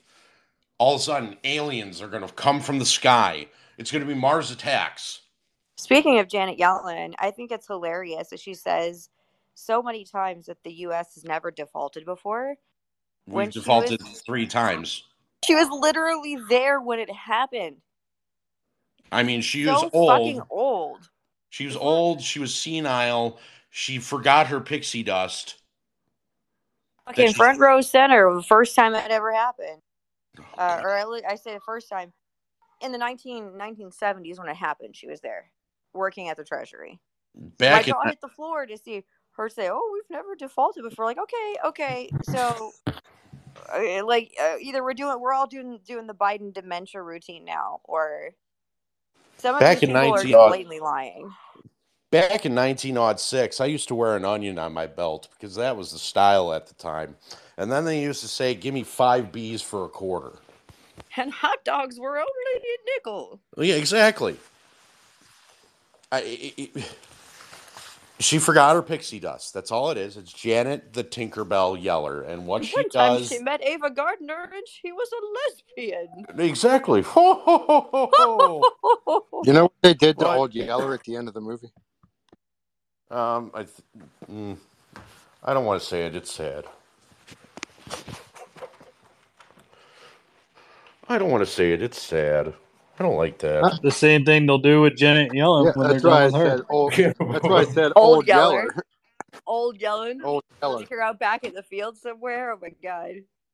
You guys. Bang, bang, bang, bang. Most expensive glue ever made, y'all. I mean, Elmer's. hey, at least she's Elmo- Em- Em- Elmer's double barrel select. not trying to be a dick, but at least Old Yeller got put to good use. That's Elmer's glue. So I'm saying, man, we need to special reserve. Oh, yeah. Elmer's glue. is Oh no, that is going to be like that is going to be like the exclusive Elmer's glue. Like you, you- you're getting glitter for sure. This is Johnnie Walker Black Label. Oh, you're damn right. Elmer's glue Black Label. Oh, for sure. Made from real politicians. Yeah, made from real Tinkerbell Yeller. Sounds like Goldschläger. Mm. So I'm saying we need to we need to have a special a special reserve label for for this glue. I do like gold flakes in my in my liquor. I do have to say It so makes me feel fancy. I, I feel very distinguished when I have a gold flake that's in my i that's in my booze. I have to say. I hope that when I die, y'all will be able to take my liver down to the pawn shop. down at the pawn shop. It- it- if you want to really understand some of the things that's crazy about what's really transpired, in literally just the first day. I mean, one day. If you go all the way to the right, I give you a little review of the S&P. Now, one of the things about the S&P 500 and whenever somebody says, "Hey, we're cutting rates." Well, that's normally when you cut rates, you're lowering interest, and if you're lowering interest, guess what happens to the stock market? It goes up. But it's already up. How is it up? Make it make sense. You're already up. You have a new. Didn't we get it to a new all-time high from the SPY? I know we were two percent away on Thursday last week, but make it make sense. Okay, so you're going to price in what was it, six rate cuts next year? So you're telling me that the indices are going to go up by six times throughout the year when no one has any money and um, you have stagflation, you have now you're going to put deflation on the table, and now wait a minute, make this make sense. This, uh, th- th- this isn't working. The the math uh, two plus two does not equal fish. I just added a quote that I think is pretty perfect to the nest, and it says, "You're angry and anxious because you never agreed to live in a burning home while the people who should care pretend the fire doesn't exist. Distress is a valid emotional response to injustice." Damn right. Damn right. So now, fast forward. Let's fast forward to today. Did I, Matt? I know you noticed this, but like, did anybody else notice? Like in the begin in the morning, like first thing, you saw a drop, like a total gap filled drop down of the three indices and also the Mega Seven this morning. I mean, just a Mega Seven is being propped up, man. mm, so overvalued. It's sick. There was a full point and a half right after open, and and I believe if you if I'm hear- heard you right before, you said that was in and around the same time as the Korean won Correct. dipped, Yep. and the only one Don. covered was the Dow. Yeah. Now, Now I okay. don't know if you noticed or not, but in that dip, the OBV went up, green candles, buys went up, money in went up, yet the price dipped. What was that? A discount for cover? Probably. What I- do the I- VIX do? Oh no! See, and that's the Vic- funny part. and Vic- That's what. Thank you for leading up to that. So the VIX went at that exact same time from thirteen dollars and ten cents all the way up to twenty one dollars and fifty eight cents. At the exact same time. So when you see the S&P go up or it's being propped up, they have to short the VIX going down. No volatility. Can't have volatility. Volatility is a big problem to them. I just So? put a picture of them charts and I circled the OBV with the with the volume candle and then uh, gap downs. Perfect. But now you're seeing the inverse of that. All in right when the bell opens. Um someone's got a problem. Then right after er, right after this percent point drop, then all of a sudden you see the VIX get down by end of day to I believe is thirteen dollars and ten cents. How much money they have to pump into that to go ahead and get that cookie down? Same thing with the spy. How much money do they have to prop just to get that thing to go back up? And the fucked up part about that whole thing is, is I don't really watch the markets, but I always take the time, even when I'm not watching them, to look after that two o'clock uh, reverse repo liquidity disclosure um, balance on the overnights. And Oh, okay. like, and the stocks were dropping. Like, I was like, what the hell is going on with the overnight repo? Well, they they fucking dipped the uh, overnight lending um, by a hundred billion. Oh, only only a hundred billion. since since Friday after they after what was it eighty an eighty billion liquidity uh, grab. Yeah, and and on taboo, that's when I was like, okay, well this is fucking weird. So then I went to look at the indices, the Dow, the SPY, and the uh, Nasdaq, and that's when I saw the gap down. I'm like, how do you have a gap down like that? Next to no recovery on the SPY and the Nasdaq, and then you have everything at the two o'clock window just tanking, while the SPY and Nasdaq stayed pretty neutral after that dip, but the Dow went up, and I'm like, nothing's making sense. Well, uh, I, mean, um, I Well, it does if you know, but well, look, I, I can. There's one answer that I can come up with. It's take this three trillion dollars and let's put it in the air. It's called the Ponzi scheme of the U.S. stock market.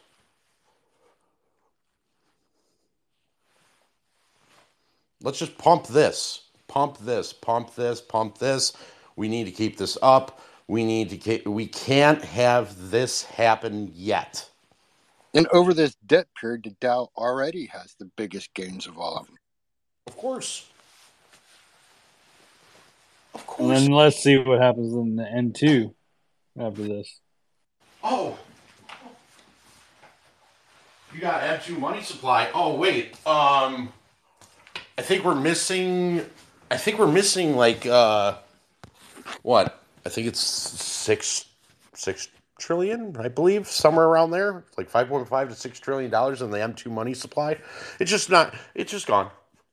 Now, let me throw disappears. one other coincidence on that, and that's because the end of the month is the report period for the FTDs and, and, the, and the short interest and all that. And you take the two days to the end of the year, add the T plus three into where are we at?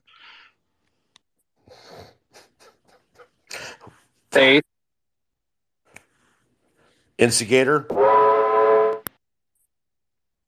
Gravy train with biscuit wheels.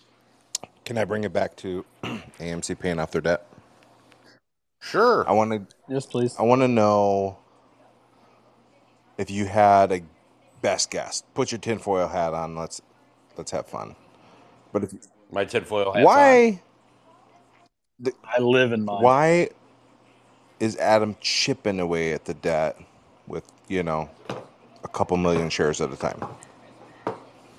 Why do you, why do One you of think that reason- is instead of just like a large chunk? What do you think? What's your thought?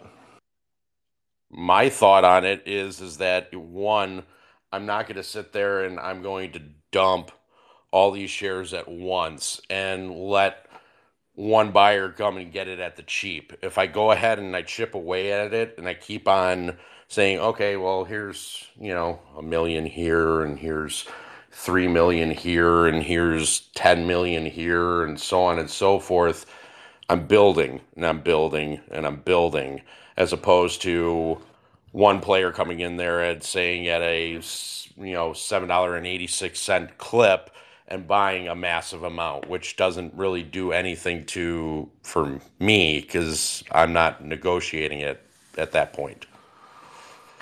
Same reason a fisher doesn't put an entire worm on a hook when a dozen's only 10 worms anymore. You'll be out of worms in an hour. But if you split them worms into smaller pieces, you won't get stripped as quick. They'll catch the hook and you'll be able to fish more worms and catch more fish. Yeah, pretty much. He, he he's pretty much you get things like B Riley, for example, where they know that there's not enough going around, and for three million at whatever basis of twenty two million, it's it's gonna make them you know pretty much crash like they are right now.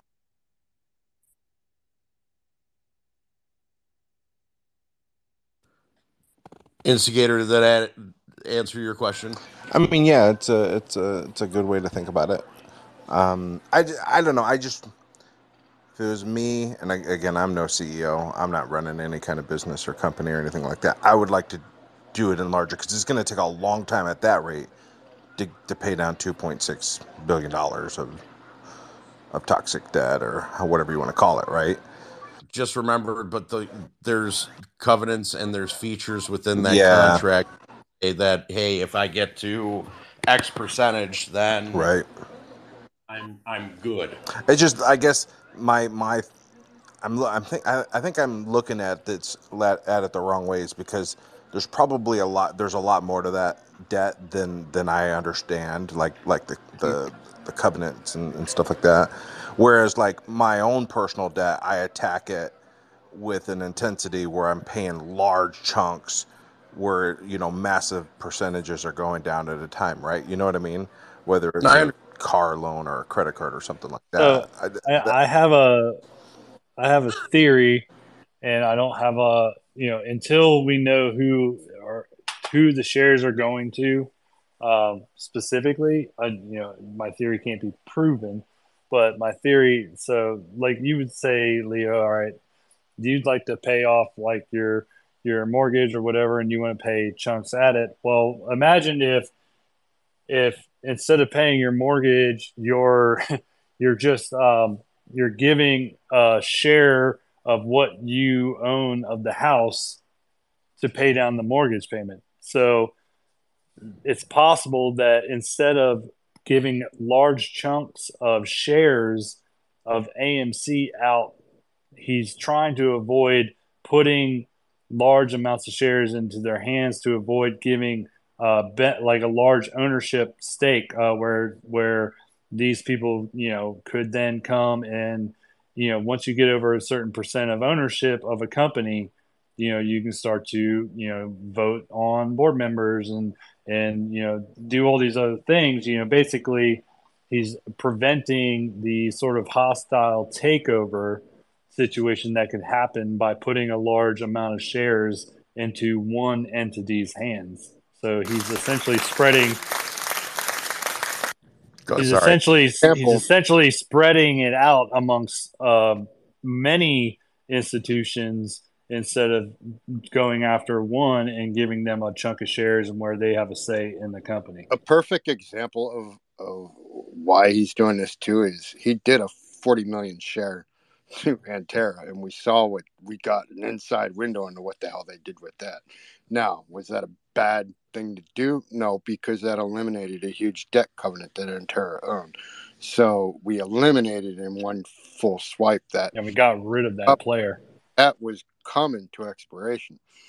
So, but at the same time, it was good to do that. But because it was such a massive position and coming off the back of the of the reverse split merger corporate actions, right? They fucking used that to flipped it like what five times. Correct.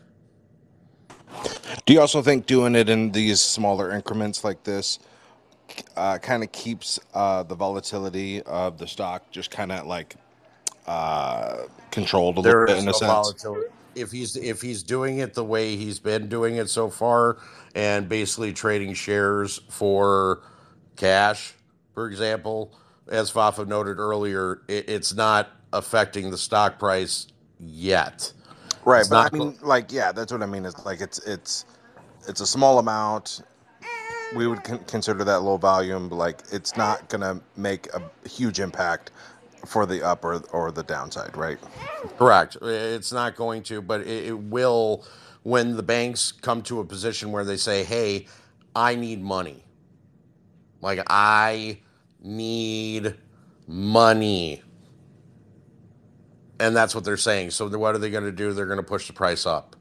Because then instead of they bought it at X, now they're going to sell it at Y, which is going to be two, three dollars higher, so that this way they make a profit.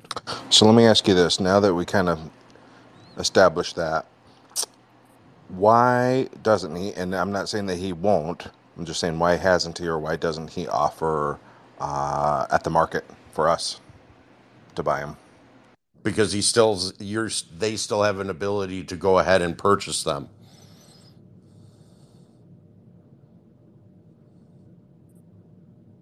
He's not he's not protected. Us, uh, him sending them to market and us purchasing them, we're not purchasing them shares anyway. Correct. We're, we're going off exchange. Even if you have a broker that lets you send a trade to market, the New York Stock Exchange adopted a rule where they can send blockchains to ATS dark pools in blocks so as to not represent that purchase block in the market while the broker that you designated to send to market fulfilled their obligation to do so. And soon after they created that whole liquidity um, push for people to change investors, change investors, get out of payment for order flow, get out of payment for order flow. Everybody's moving their shares, reliquidating their positions for them to use and manipulate and wash, roll over, and trade and do whatever with. And then people picked up on, oh, I can designate my orders to go to market. And that was kind of fucking them up. So the New York Stock Exchange adopted a new rule in mid 2022 that they could move blocks off exchange. Isn't that sort of front running? It's exactly running. Hmm. You basically nailed it on the head right there. You could call it front running or but front running customer orders so that they can backside short it.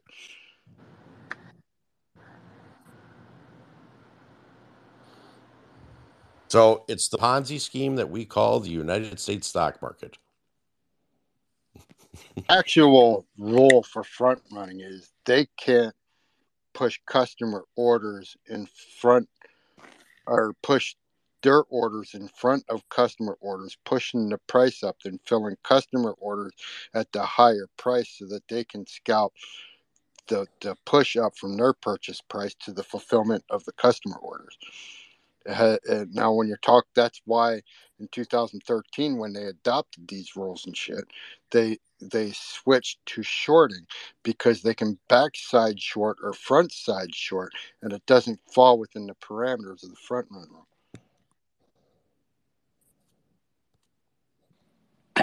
Yes, Cornelius here. He sure is. Yeah. Hey, um, after uh, when are you guys? When are you gonna be done with the with this topic? Because I want to run back back uh, what Cornelius said this morning, while we were talking about um, you know, the CBDCs and all these things, right? Because I want to spin it around these brainiacs right over here, and see what they think, right? Because I I'm not no financial advisor. I don't know anything about none of this shit. I just started learning this shit three years ago, four years ago. like, you know, so Cornelius, what is Yes. what is your CBDC topic? I'm curious now. Well, there's a lot to say about it. I guess the bleach. You go ahead and simple, start simple. with your question. No, no, simple, simple. Like, you know, the way they that we were talking was like the the can is gonna be kicked down the road, right? And that's basically like the the the biggest fear, right? Because the only way to combat the kicking down the road is if the company becomes so profitable that it's actually paying you now, right? That's the thing. Like most people don't look at it that way. They be like, "Oh, they're gonna kick the, the road down the road. The MOASS is over. It's done." No, if the company becomes profitable enough, they starts paying you a dividend every quarter or every month or whatever the fuck he wants to do. I mean, we don't know. But the thing is that I want to, you know, because you guys, since you guys know more about this market mechanics and all these things, right? I want to hear you bounce it because that, that's just it's his theory, right? It's his theory, but I want to hear about other mechanics that I might not know about because I don't think that they can just switch over to a system without not saying fixing the other system that we have in place now, but they're gonna have to, in a way, somebody has to take the fall, right? Because they cannot switch over to another system with all the bullshit that they have. They cannot do that. But the thing is, Cornelius made a very good. I've been thinking about that all day. You know, that's the reason I came up and asked. So, you know, they, you know, if you can compress it, you know, Cornelius, if you want, you know, compress it as much as you can, and let's see, you know, what they say, bouncing the ideas around. Because, like I said, I, I, you know, I, I just been thinking about it, and I'm stuck in an area, and hopefully, one of you guys might say something that could get me unstuck and I can keep following down that path. I do Well- know a lot about CBDCs, so that's why I'm curious. Oh yeah, yeah. That's why I'm saying. That's why I came up, and I know I know that you're well versed. Matt is well versed. You know, I believe Robert is well versed. Cornelius is well versed. You know, so I want to hear from you know, and anybody that's down there, they might know about this. Please come up because this is. I wish yeah. First, Mr. all right, let's was here. attack. I want to attack this from a different angle, because when you look historically at economies and value of economies, right? When you Mhm. have fiat and it has no value and they're exposed to where they are, it doesn't matter if the economy is U.S. fiat dollars. It doesn't matter if it's fucking if you're trading manure. You can't. How about a big bag You of shit? can't. You can't change the economic collateral and hide exposure. No. don't work that way. The exposure transfers into whatever market you're transferring it to. Now, CBDC is their narrative answer, not because they can screw us over and, and fuck us on the squeeze, but because they can use that as an excuse in order to gain control power over the economy and the people and what they can spend and the taxability and the restrictions and, and the control that they have over the economy, over you, and over your freedom within that economic system. So, like when you take um, full on economic crashes, historically, right, there's always certain things that hold higher value. Tobacco and alcohol being two of the biggest historical um, trade markets in, in a depressive economy because the demand. So like when you when you can't unwind that risk, you're just using it as a control factor, right? I don't care what they pay me. I'm not going to hold on to what I want. I'm going to put that value into what I want it to be. Just like I bought equities, they moved my fucking equity investment value in the fucking crypto. If I wanted to be in crypto, I would have went to an exchange that traded crypto and I would have bought fucking crypto tokens. Now, I have no control over that. But when I have liquid cash or liquid CBDC or whatever that is, I don't give a fuck. I'm going to cash that out and put it put that in something I want, gold, silver, whatever. Whatever it be, whatever you want to put it. You might not be able to. That's the problem. That's the They- problem with CBDCs Yeah, is there you go, because Cornelius. There you go. That, there you go. That's where you got to come in and start, you know, doing the spill. so and let- yeah. so CBDCs the if you guys don't already know, you have the FedNow system, which is your new payroll, which is your new pretty much everything. They FedNow is basically going to take ADP's place. If you don't know who ADP is, it's a payroll processor that most companies use a form of ADP. Um, and what they do and what it's going to happen is it's not just to transfer money back and forth between two parties. What it is is is it's going to take your taxes out. You're not going to have to file taxes moving forward because they will just go ahead and they are going to take it right then and there. So if you're a W 2 employee, all your taxes are taken out, you're not going to get money back at the end of the year. Self employed, they'll figure out a way to tax you. Don't worry about it. It's already going to be taken out. So you have that problem. Now they set guidelines and limits on what you can spend and what you can spend your money on. So the minimum guideline for CBDCs is a hundred thousand CBDCs or a hundred thousand dollars. With that hundred thousand dollars, say using Matt's example, saying he wants to go buy gold or buy silver with it. One, they already have stipulations in place to where you can't go ahead and buy said gold and silver. One, two, you're capped at 100. If you want to buy anything larger than that, that is based upon your social credit score and your carbon footprint. They will check that. FedNow will say, okay, we'll approve you to a limit on this purchase at a maximum of 500,000. You are capped. People find ulterior methods of trading. Agreed. No, Outside. I, I, I totally agree with you, Matt, in, in every which way. And as far as the banking system goes with the CBDC, if they really want to fucking see a revolt, an economic revolt against what they against doing exactly what you said, mm-hmm. go ahead and try it because we are not as Americans ready to accept that for the most part. Which I totally agree with you uh, on all that. But everything still stems from the Restrict Act. And that's that's the bad thing. That's that's the one bill that everybody needs to read. Period. You have to read it.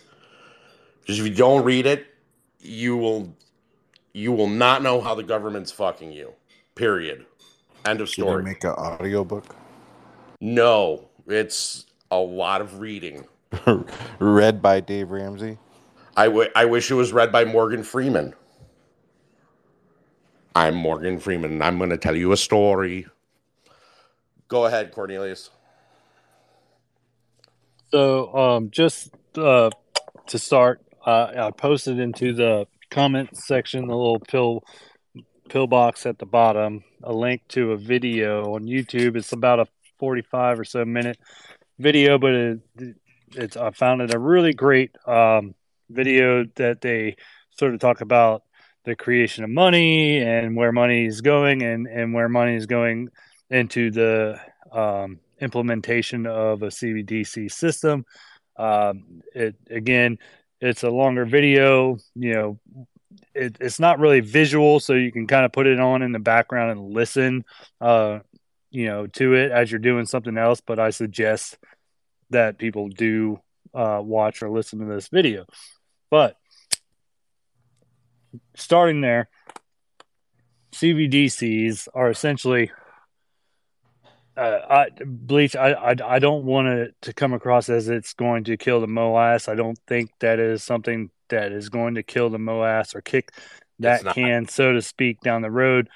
But it it may be an implementation because of a MOASS or because of another catastrophic catastrophic event in in the uh, the economic system that they then decide to implement um, to lessen their burden, to lessen their liability into that payout. So, say a MOASS happens, and and instead of them uh, directly coming out of pocket, liquidating all of the banks that are involved in the in the short positions and all that, and the hedge funds and all that, you know, they could find this as an avenue to essentially create a side set of books. It's like a side uh, ledger that they can then uh, move the liabilities they owe into, and they're not going to become beholden on paying.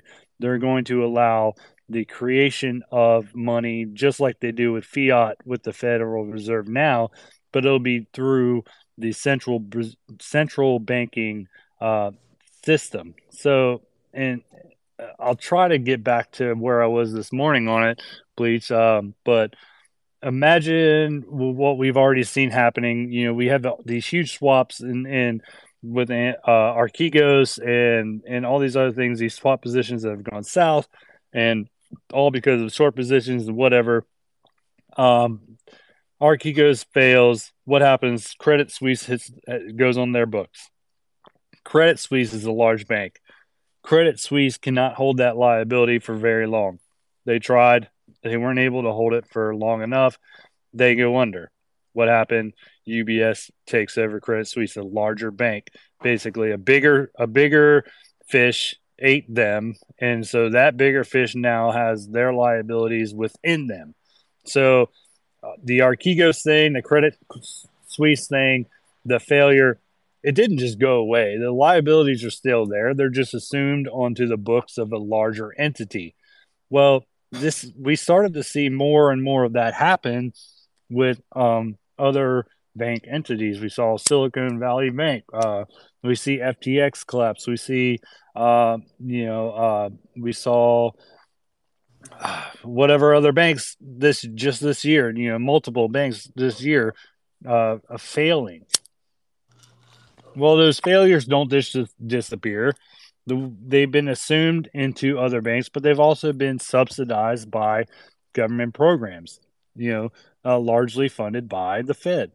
Well, what CBDC te- uh, is going, what they want to do with CBDC is ultimately make it the big central bank that once all these failures start to happen, it will become the answer. This is this is not going to be, you know, oh, uh, we need CBDCs or else. This is going to be we need CBDCs because all these banks are failing, and the only thing we can do is to essentially uh, centralize all of these liabilities into one place, one central bank, and we're going to offer them up uh, as a CBDC. And so, if a MOASS situation happens, maybe they want to say, uh, if that's a catalyst for this, they want to say, well, the only way we can pay you out is we centralize all the liabilities into the central bank.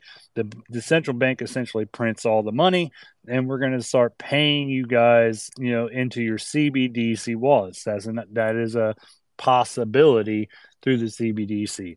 But So I'm going to expand on what Cornelius said real quick. Because there's one aspect of this that you're missing. It's actually a good thing about CBDC when you're considering blockchain.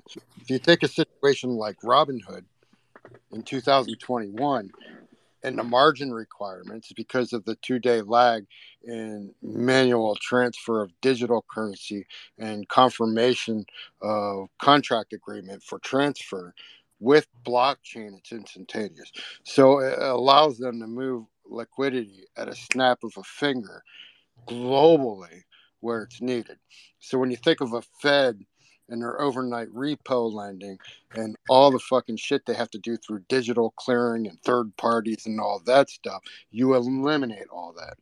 Suddenly, if that bank in Iowa needs liquidity because they're out of cash and customers are dealing in the digital currency that can be moved through blockchain, it can be boom, boom at the bank and boom to the customer, right? Because you eliminated the need for fiat, for paper. and these are going to be their selling points, quote unquote. These are going to be the things that they're going to tell you are the the positive reasons to do this is be you know instant clearing and and all these things like what Matt's saying. This is what they're going to tell you are the great benefits to ushering this new age of a central bank, you know, digital currency is things like that the instant transfer of money, the instant blah, blah, blah, blah, blah. But the things they're not going to tell you is how much easier it's going to make it for them to do things like print new money. They're just going to be able to create it uh, through an algorithmic a blockchain, so to speak, like Matt said, um, which will be privatized. It will not be open source. It will not be a blockchain that you're going to be able to uh, go in and audit, and and the people are not going to be able to see the inside working of this. It will be privatized blockchain. It will be it will be at the whim of the people who control the central banks, which will be the same people that control the Federal Reserve now, and and and the same people that control And if- the huge institutions and I'm large gonna If you think of it as the I got something that's going economy to. with the Fed, right? It would be the same thing as a as a token, right? A CBDC It's already token. made a. They're already made a token. Right. There It is will, a it will token. exactly be a token. It will be And- tokenized. The fiat, it will be fiat have tokenized. And when they have a token and the Federal Reserve wants to ease, they just create more tokens. And when they want to tighten, they burn tokens. Correct. So here's here's the part that Cornelius and Matt. This is the part that you're missing. So, Bleach, I'm going to ask you a question. When you have a building, like say you have an apartment building, and it's right next to another apartment building, what happens when it catches on fire? The oh, other building catches on fire as well. Exactly. Okay, so now I want you to put bank A.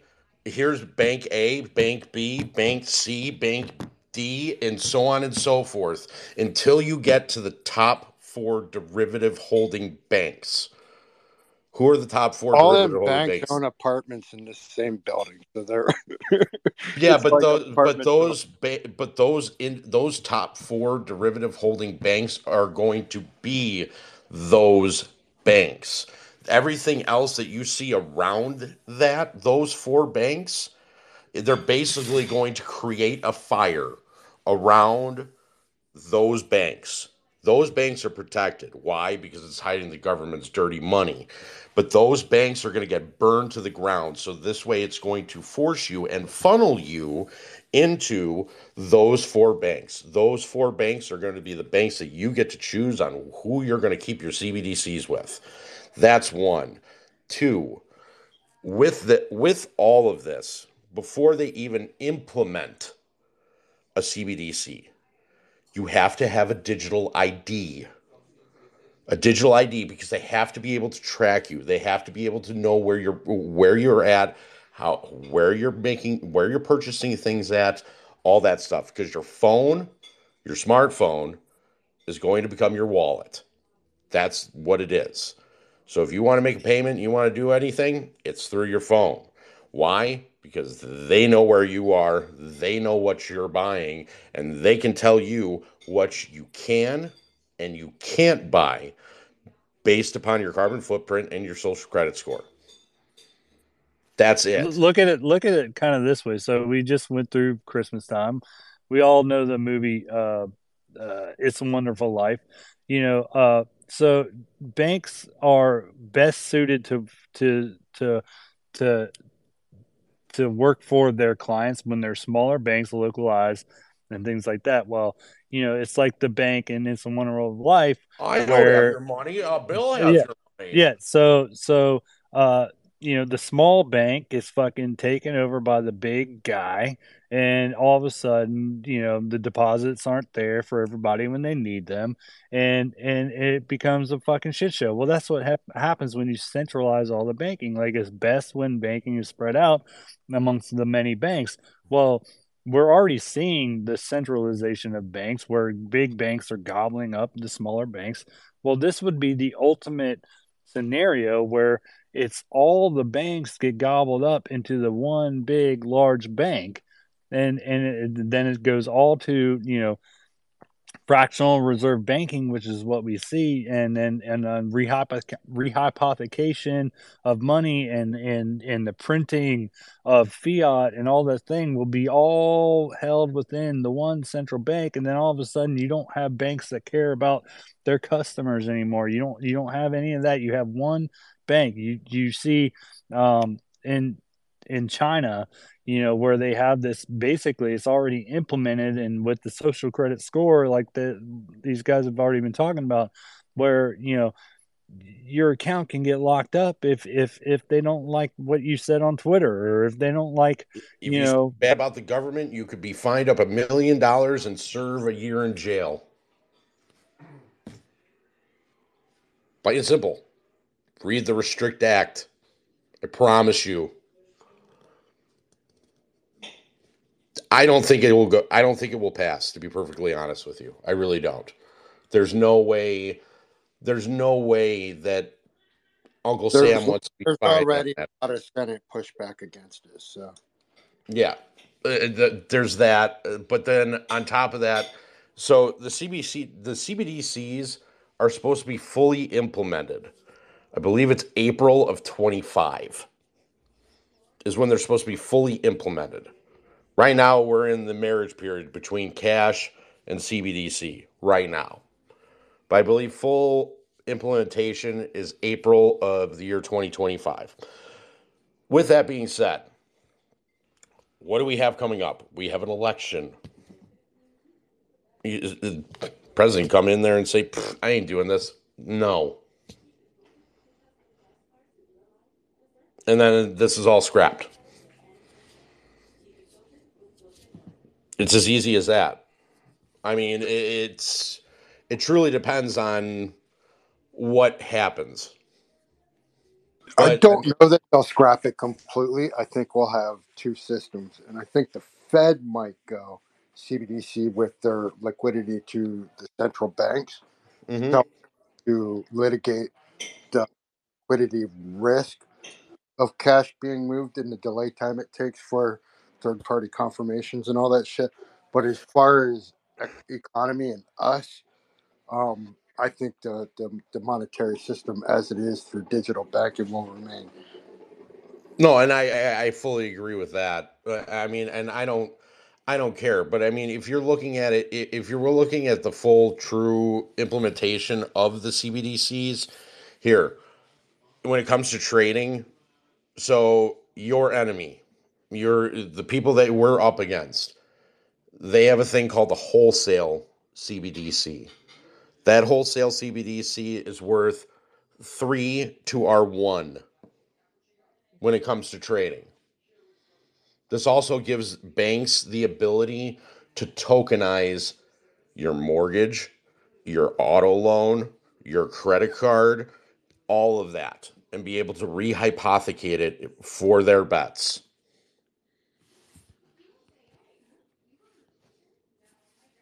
Try that one on for size. You don't want it. Ahmed, Hola, muchachos. Happy New Year, everybody. Happy New Year. How's everybody doing? Hope everybody's great. Can't complain. Awesome, awesome. Um, just a few tidbits I would like to uh, uh, share. Um, I've been gathering this over different discords, different YouTube videos, different all that stuff. So thoughts. Um, probably Biden is not going to win um, this next election, and they're going to let Trump win, and uh, not before uh, fucking up the market and handing it to him completely fucked up the fix, basically. And uh, those are the thoughts that, that have been gathered so far.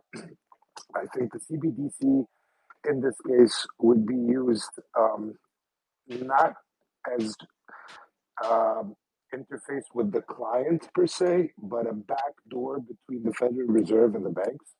That's Meaning, exactly what Matt just said. oh, okay. Meaning that I don't need to print money. Let's say I'm gonna have to pay off the MOASS. All right, cool. We'll pay them cash, all that shit.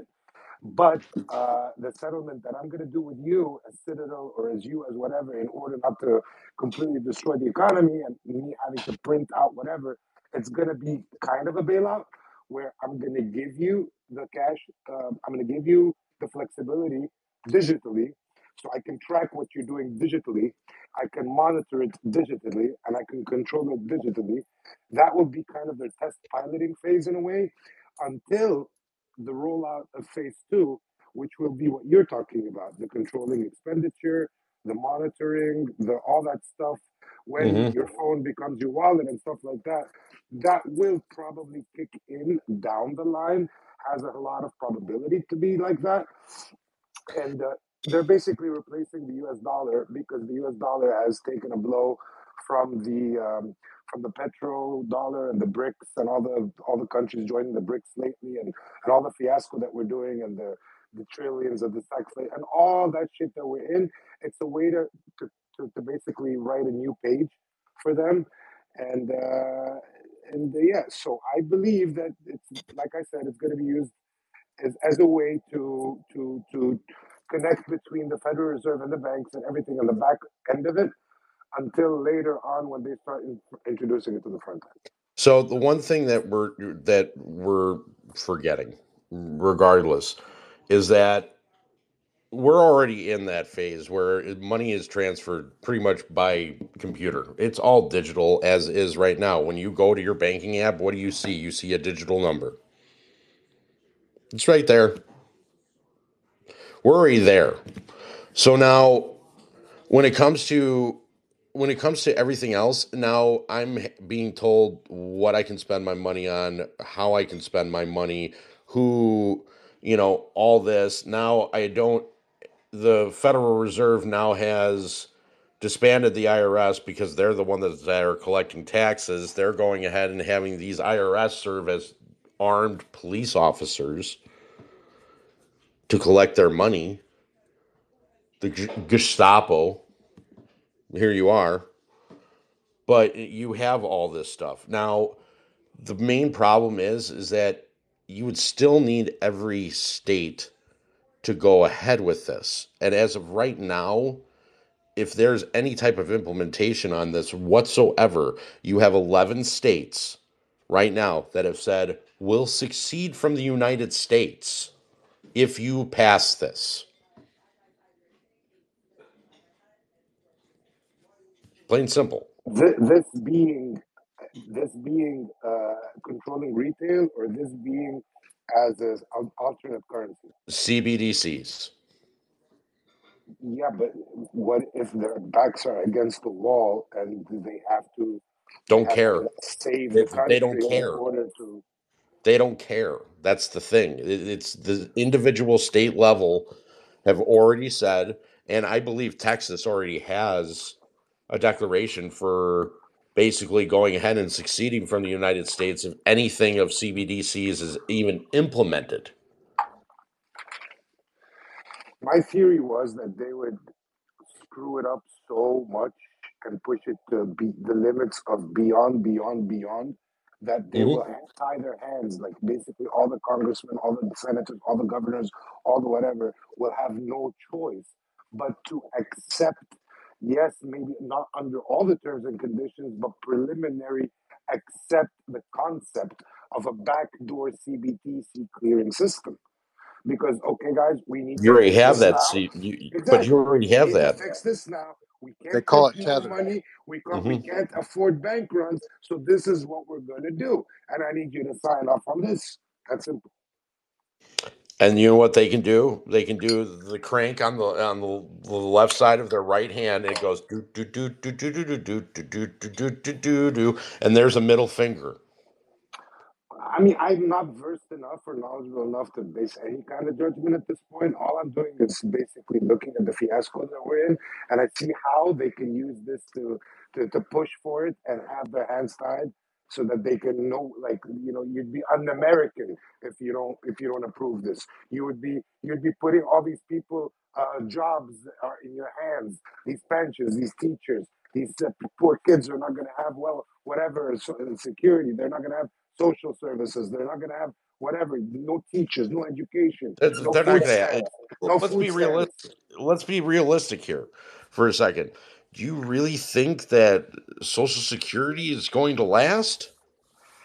Well, I mean, not at the rate we're going and at the way we're going and the way that they're using all these uh, funds and stuff. No, I mean, no, no, Poof. but no, it's uh, but but they will they will they will they will bring it to the veterans. They will bring it to the to the whatever. They'll they'll they'll know how to how to maneuver their way into guilting all the people that this is un-American, quote unquote. You try. You try and guilt that governor from Texas right now. I guarantee it. You had him when they had the migrant problem in this lower part of Texas, and they tried basically going ahead and saying, "Hey, we're just going to go. You know, we're going to put a barbed wire around the state of Texas at the bottom part of it." Biden had them remove it. And so what did he do? He had the National Guard come in there and doubled up that barbed wire. The governor? You try convincing him. Can I throw a theory out there that I have Please. about Social Security? Mhm. So, Social Security is at risk currently, given the liquidity value that's there. For sure. Because mostly because they use the money for other things instead of saving the baby boomer money that came in. Now the baby boomers are collecting on what used to be five, six kids paying for theirs, right? Mm-hmm. Now it's five, six baby boomers with an average of what, 1.3 kids per If house. you're if you're lucky. I I, I was reading the What did they about do? baby growth. Do you think that the border, Bidenomics border, is to create a future Social Security funded baby boom esque intake for the Social Security for future revenue? That is a really great question. Um, me personally, um, I think he's just trying to get the vote, but I've never really looked at it from that aspect because I know Well, when I think was there's a lot of reasons for it, that just being one. of them. yeah, but I was reading the other day. It was saying that for every, I think it's for every three migrants, it's to one baby that's actually being born in the United States right now.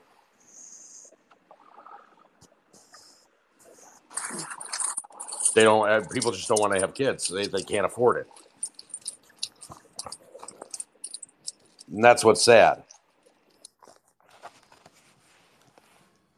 Truly, what's sad. It it, it really is. I could it be? Yes. I mean, I, I highly doubt. I mean, I do you even know what the definition of Biden economics is? I don't. I've never heard of it before. Um, yeah, it's not worked out for the last four years. yeah, I mean, I've never even heard of Biden economics until a couple of months ago. and when he said it, I was just like, wait a minute. Um, what's that? I've never read that in any economist books. Right, and the only ones talking Yeah, about yeah, like, but it- like he'll- he'll be like, "Oh." stop using the terminology because of how bad it's it's with people. Or that he just changes the definition. Yeah, I mean that's been the kind of the the the main key of all Bidenomic Biden economics is that they just changed the definition to make it work for post COVID. Everything everything positive things in my post head about COVID. border and influx of people, and I come up with different ideas of the why. I think the vote's definitely one. I think t- future tax revenue is one. I think the deflation of wages to def- try to deflate the spending in the economy against the inflation is another. I, I, I, I mean, it's a problem. I, it's a problem here in Chicago. I can tell you that much. I, the migrant issue is definitely boomed here in Chicago now. I saw this was uh, by Ogilvie train station. So this is there's the red line, the brown line, orange line. That's your standards that basically go throughout the city of Chicago. Ogilvie is a metro.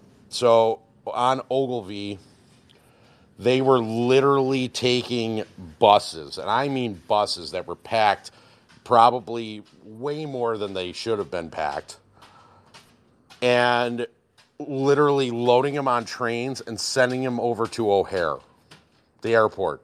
Why? I don't know. Just get them out of the city. Just shoo. Literally on every corner, you have six migrant kids that are sitting there like throwing bottles in the air, like juggling and trying to sell candy bars. It's it's ridiculous. And they're all selling candy. I don't know why. Maybe because it's the easiest thing to steal. I have I have literally no clue. It's just it's un it's a problem. But I, I want to know why they're actually getting paid. Some of these migrants are actually getting paid, like the ones that actually go to the border control and actually like do the right thing. But like the ones that are just walking in, I mean, I've seen videotapes of them walking in with AKs. I, I, I don't know. I don't know. Big problem. Really, really big problem. Well, Bleach, my friend, I hope that answered your CBDC question. Too fast, too furious. Yeah. He just bounced. so I hope. I, I I got a call and Hmm? What do you got? Oh yeah, I, I I got a call like right towards the end of the CBDC conversation, so I kind of missed any uh, we were remarks I mean, there. we basically broke it down and basically said that regardless, you have 11 states that have basically, if there's any implementation towards a CBDC, that they'll succeed from the United States. Yeah, yeah. Wait, so James, let me just get Yeah, this straight. So that's a good start. Your theory is that CBDC will not be implemented just because the governors don't want it. Well, if the individual states don't want it, and you have I, to I, I, and I pass don't it, know. I don't know enough, but I'm telling you, they will find a way. I'm telling you that it will be passed. Like I'm not one to say any opinion or whatever, but you better believe that they're going to push it through. They have to push it through. They're gonna. They have. Listen, there's a if you have states now. that are already going to threatening to succeed, Hey, they'll, they'll threatening to succeed, they'll, they'll figure out a way. I'm telling you, the way that, that, that it's set up right now with the flight to safety through Bitcoin and through other uh, assets, the, the, the risk of bank runs and the risk of a complete collapse of the economy is, is going to put a lot of pressure. Even the naysayers and the people who don't want to uh, to accept uh, CBDC being implemented in the government, they're going to have their hands tied. Well, Ahmad, I, I, I 100% guarantee you that exactly what you just said it will be the reasons that they say they have to. Exactly. You'll be un-American to say no. You'd be un-American to not wish these kids a better future. You'd be un-American to let uh, the country country Well, go. they'll be You'd calling me American- un-American when I st- when you know when Yeah, I voice thing. my opinion and when I you know write my congressmen and my senators and I you know voice my I, I'm, I, I'm frustrations on with page it. like you, but I'm just trying to say how the powers at, that be will implement it through nefarious ways. And It- that there's no put- you can't you can't be nefarious with a state that's saying that we're going to succeed. It's the same thing with Biden, who's saying that hey, I want to get rid of you, you know assault rifles. You think the people of Texas are going to get rid of those? That- Please. That, that is a difference. That's that's that, that that's something that goes against the constitutional right and everything like this, the right to bear arms and that's Okay, but you're talking about- automatically taking about- away your you're automatically taking away the First Amendment.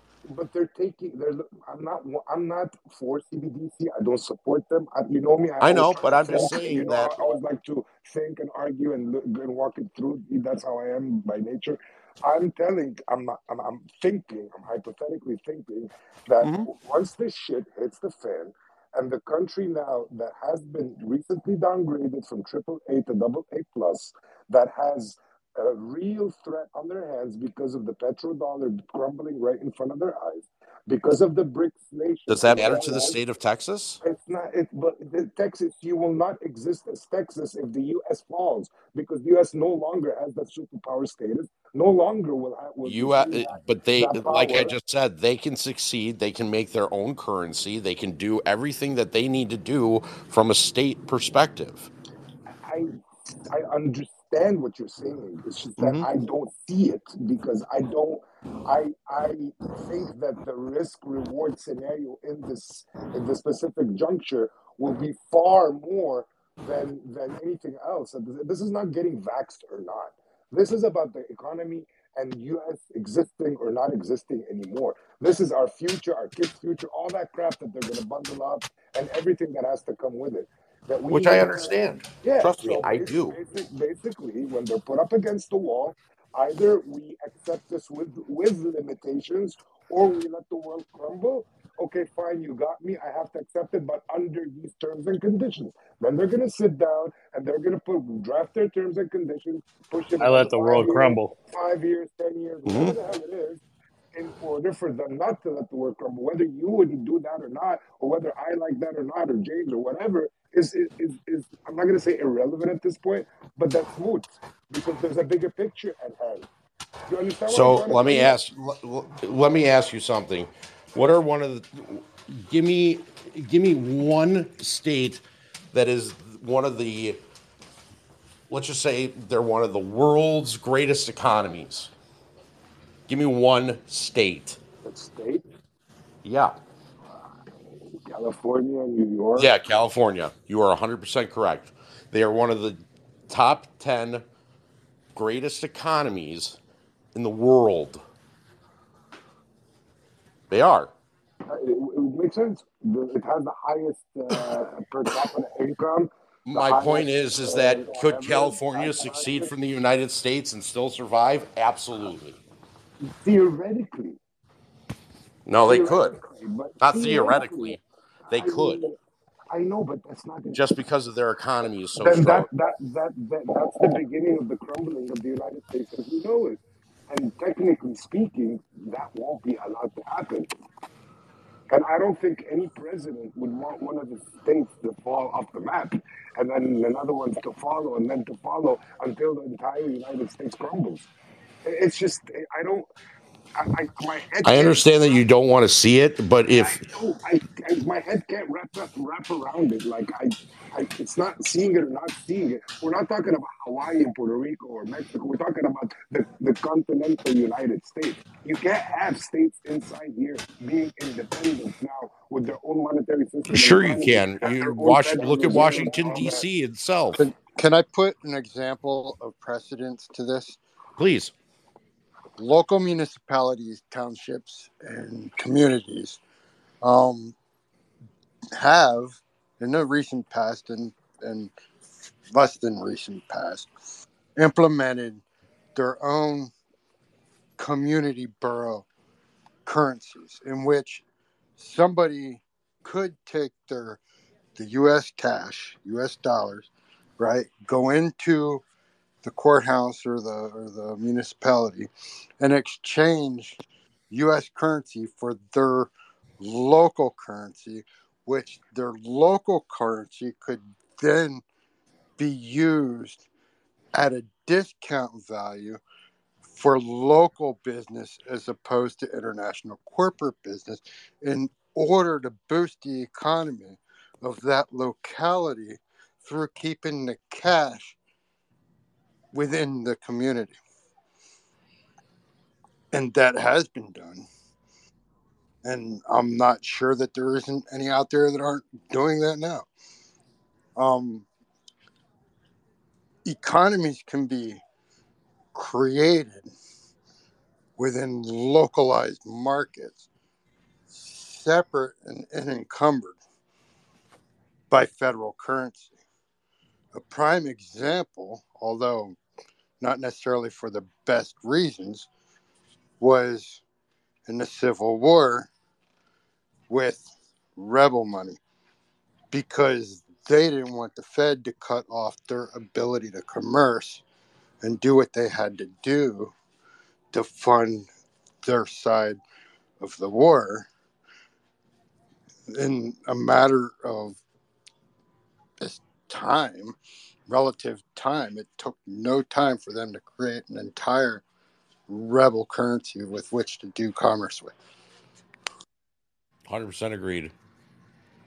See, James, you know, like let, let's let's not just jump off an extreme tangent of separating states and everything. Like, Let's let's go back a few steps and think of it more as a very basic scenario. And again, I'm no expert in any way, so I'm, I'm just hypothetically speaking with you. But you know how when you go to the supermarket and you run your card to buy a thirty dollar item or whatever it is, it asks you debit or credit technically speaking, you don't care because the money gets taken out of your card in all cases. Whatever's easier, you press the button and the money gets taken out. Whether it clears instantly or clears by tomorrow, to you it's irrelevant because it's, the thirty dollars that you're spending anyway. So debit or credit, same shit, right? Mm-hmm. Techni- technically speaking, it's like that, okay, in a way where it's the back end of it is what matters. It's how the clearing of the money in the government takes place, whether that money is then siphoned out of that bank, and then that bank has to re- replenish its reserve from the central bank or from repo facilities or so on and so forth. So there has to be a car, a, an armored truck that goes and picks up a million dollars, whatever it is, from that branch or from that central branch, have three or four armed guards in it, and transfer it to the other branch where it then gets counted, in, input into the system, put into the into the safe of said bank, so that when a client or whatever comes in to to access their funds, there's cash over there. So how do I eliminate that? And how do I eliminate all this manpower, this work, this labor, these uh, armed guards, this uh, emissions, the, the car, and whatever, the, the money that I have to spend, the gas, all that stuff, by doing it digitally. No cash has to actually be transferred from this point A. to Ahmed, hold on one point second. Chris, mute, mute your mic. All right. Goodbye. Sorry about that, Ahmed. No, no worries. So no cash physically has to be transferred from point A to point B, and all the costs that are incurred with it, whether I have to hire security guards, I have to I have to uh, pay for extra electricity, extra whatever, I have to print whatever the hell extra cash that I have to spend on top of that to secure. I get, I get, I get what you're so- going Okay, to, so- but let's so- spit it out. yeah, so basically, in, in a way, if they just use it as a backdoor way to monitor clearance without having to deplete money from the reverse repos, from the bonds, from the bond market, from the banks, and from everything like this, and avoid the bank run, that's how it's going to be introduced as a clearing method. Everything else that we're talking about now is secondary. The whole, they're going to control you, they're going to monitor you, control your spending, all that stuff, the social score, that's secondary. Uh, that- me and you can hypothesize until the cows come home. Of Yes, course, we uh, yeah, yes, we got Well, that. But it, but it's already it's already proven in play when you look at the CBDCs in China. Like correct, you say it's secondary, but I, I but can- it it's already part of that system. But I can do you one better. They did that with gold. They put it in. They put it in three globalized banks. They put all the physical ho- gold, so gold couldn't be traded, right? And then they traded it on paper from within the facilities where the gold is supposedly stored. What risk was that, though? Because is there enough gold, or did they short? There's a some risk of to hypothecation. Right. So I'm fine with the transfer through CBDC from bank to bank on digital transactions. So like you swipe a card to pay for some, fuck it, do a CBDC, it's instantaneous. But you still need to have that alternative system in place that keeps the system in check at the risk of somebody wanting cold, hard cash in their hand because that's where the trust is and that's the one hedge that we have against the corruption So Matt, it's funny that you say that having your your assets in you know individual assets outside of CBDC would be a hedge. Um, it's funny you say that because there's actual Supreme Court um, case uh, going right now where they want to uh, take unrealized gains Mhm. and then tax them. So that would mean that your your assets outside of say say they implemented CBDC, but we still have assets outside of it. Well, what they want to do then is then take those uh, unrealized gains, like if you have real estate assets or if you have gold or anything, and at the end of the year, if gold rises or if your real estate uh, value rises, it will have to be assessed and taxed, and they will then slowly bleed dry your uh, your your assets that are outside of the um, CBDC. And so, Not to mention, nobody will own a house because if they appreciate the value of the house, you have to Exactly. pay taxes on it. and guess who's guess who's then will then own the house? right? the and government. paying rent. Now, this is I, I want to touch on this because it's important because my wife had a video on today, and then I started looking. There's a bunch of fucking shit about the cost of a house given the interest rates right now. So the example I'm going to use is you buy a hundred thousand dollar house now at the current interest rate on a 30 year mortgage, you're paying three hundred fifty thousand dollars for that house. Now, would you pay three hundred and fifty thousand dollars for a house? No, because your house ain't worth three hundred and fifty thousand, right? So that's the narrative. Yeah. But What if the government? What if the government assessor comes in and says your house is worth three hundred fifty thousand and you owe fourteen grand Right. uh, per year or more in see, this- taxes? This, is the push to get people not to realize why buying a house is better than not. And here's why. What they don't tell you is if you're paying thousand dollars a month for 12 months for 30 years, you're paying three hundred and fifty thousand dollars, and you have nothing to show for it. Pretty much. Uh, Festimus and T Pleaser, uh, Peaser, uh, please come back up. I know you guys had your hands up, and I want to make sure that we get to them. Uh, sorry, we got tied into the conversation, but if you guys want to come up and say what you had to say, please do. So, but I to kind of go back to what Ahmed's saying, regardless, by state by state level, they can do what pretty much whatever the fuck they want. If they're going to succeed, they're going to succeed. If they're going to stay in the United States, they're going to stay in the United States. But just remember that you have the District of Columbia, which is where the White House is at. That's their own corporation. They they can Well, succeed. and from- there's another thing too, and, and it doesn't have to be states individually. There, there is something in the Constitution of America called the um, the Convention of States. It could be called. Uh, so if if a majority of the states individually uh, declare that they want to call on a convention of states, they can supersede um, Congress, and, and they they can actually go and then uh, instill a a essentially a super Congress, you know that that would supersede what the federal wanted. So so a convention of states could be called to negate a CBDC uh, federally, even uh, not just individual states, but they could they could they could form a Congress of their own, and if they have the supermajority of states, they eh, that agree to not implement something like a CBDC, they could they could impose that will federally. Sure can. So it doesn't matter if they want to be with the states or if they don't. If they don't like something, they don't have to do it. And especially because they have 11 states already that would go against the CBDCs if they're implemented or the Restrict Act is implemented in any which way. Done.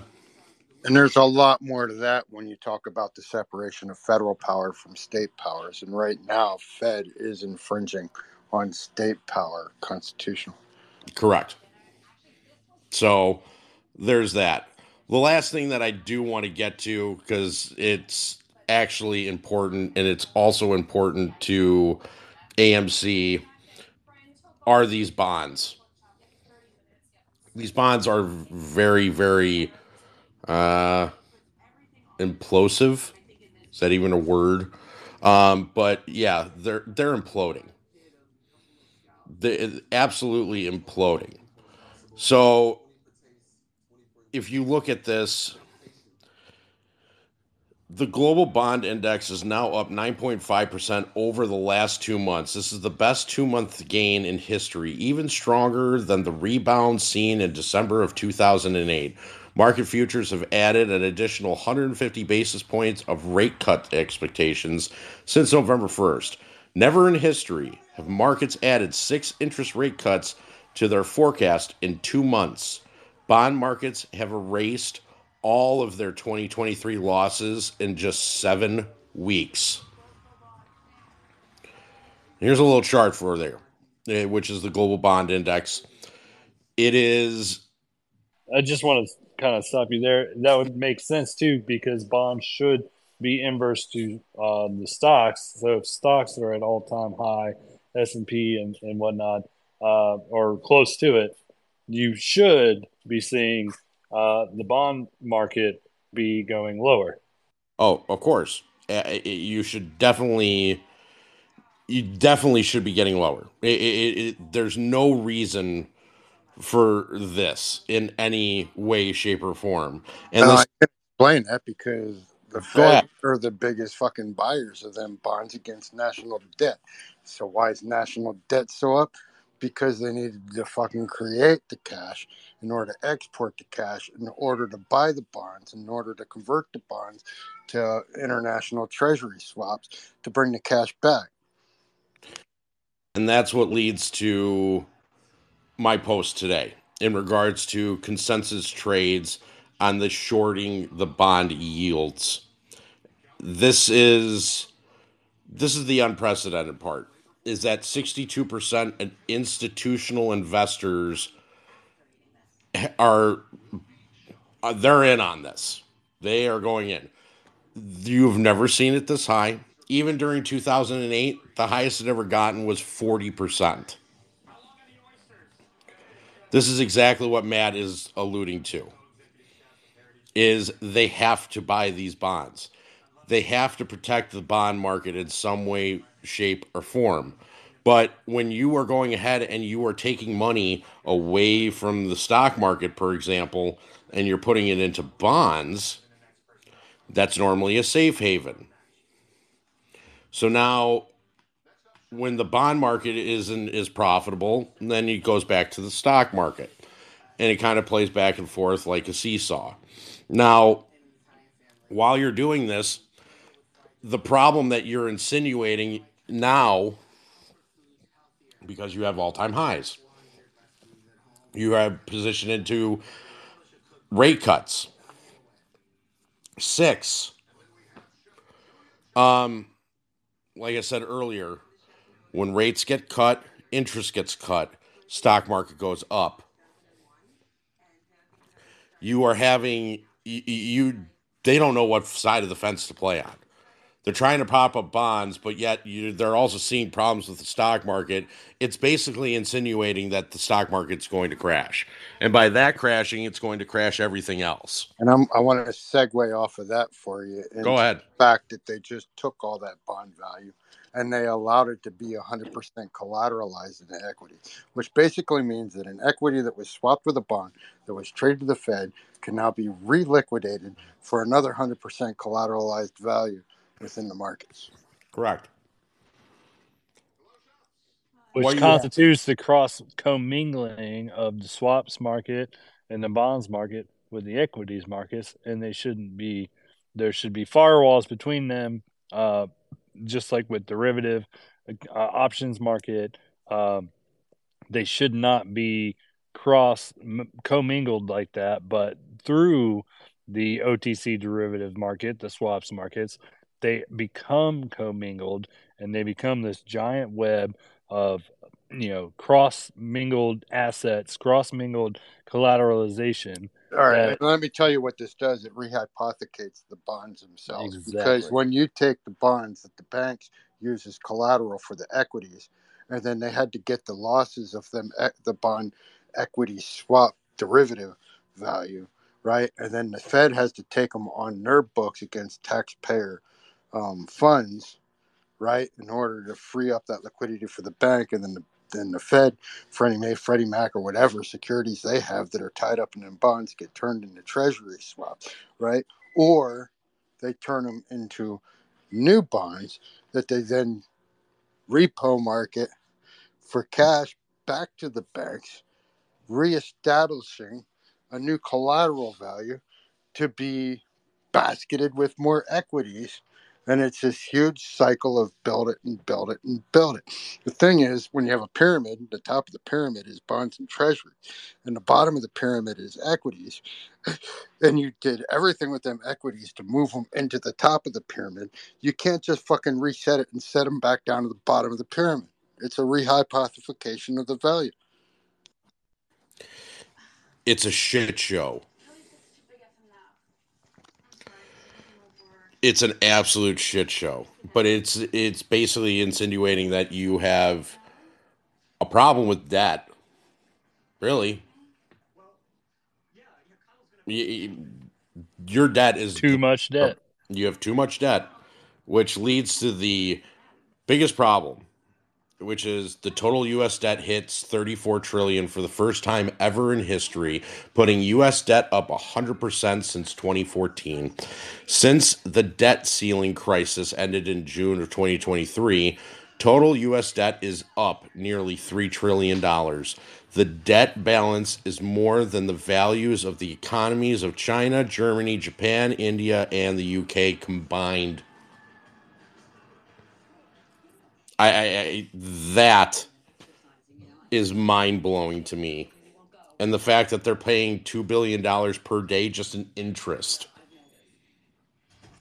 And I did some a little bit of fucking math on that. And if you have a population of 350 million people and the average income is 75,000, even if they're collecting 50% in taxes on that 75,000 per year on an annual basis, they're only collecting like 75 million in earnings taxes and sales taxes, right?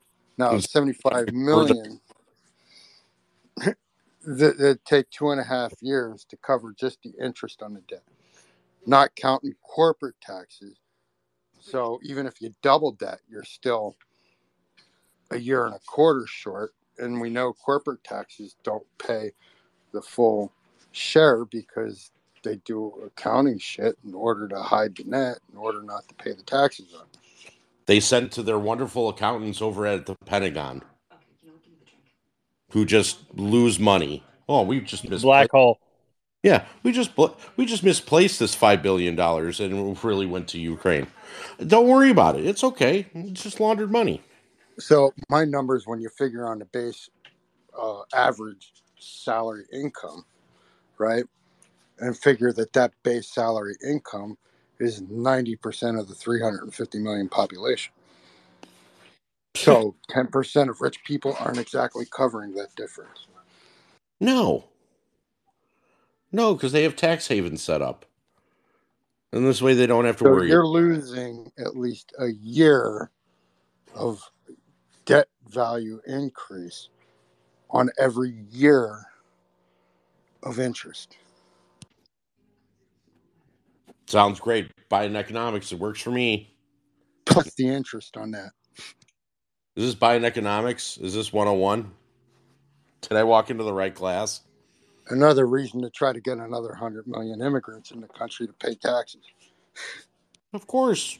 You come on. How do you get them to pay taxes if they're not social security number? Ding ding ding ding ding ding ding. You, you know, James, Work permits the and they're getting tax code numbers. The ironic thing is, as, as I'm talking to you guys now, this is such a coincidence, but I'm actually counting my coins. Uh, I broke one of my money banks to count some I think the crazy thing about that though is then you're depleting the wage per hour through employment demand, which then if everybody's making less money, they're paying less taxes anyhow. So how much No, it doesn't really matter. getting? We're all making less money already. It's it's it's hurry up there. I, I put it up for everybody to see up above. And then Ahmed, what were you saying about your No, I coins? was, I was saying on a, on a humorous note, I'm actually counting coins as we speak because I was uh, clearing out one of my money banks because I collect money banks and I put money in them for a rainy day. And I wanted to buy some options going forward with some extra cash. So I'm going through my money banks to see what I got. And as I'm counting the nickels and the quarters and all that stuff, in my head, I'm thinking the actual metal that's in this five cent nickel now, I guarantee you it is worth 10 times more than the actual nickel itself, like the five cent that I'm holding in my hand. The metal in it is more expensive than what I'm holding in my hand. Probably. The value, the value, it's way more. That's why it, you know to print to keep the coin system going and all this the, the the metals that go into making and minting those coins is costing them more than turning it digitally per se. You know that's an argument that's going to be proposed saying it's costing us this and this and this, but by having this and this and this, which will go alongside of this and this and this.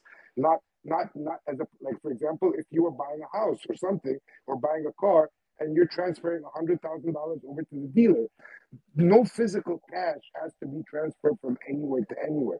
It's from this ledger to this ledger, boom, done, goodbye, everybody's happy digitally.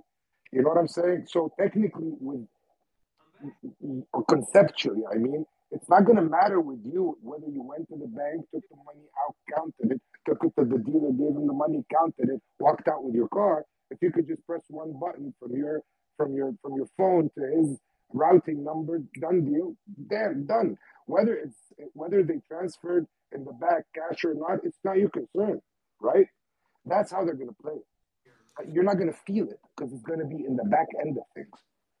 Yeah, um, what a lot uh, that that's called debasing the value of a currency is when the metal that makes it up actually is more valuable than Yeah. than, than the nominational That's nominal value. aspect of it. That's That's one aspect of debasing, and that's That- what happens with high, with large inflation.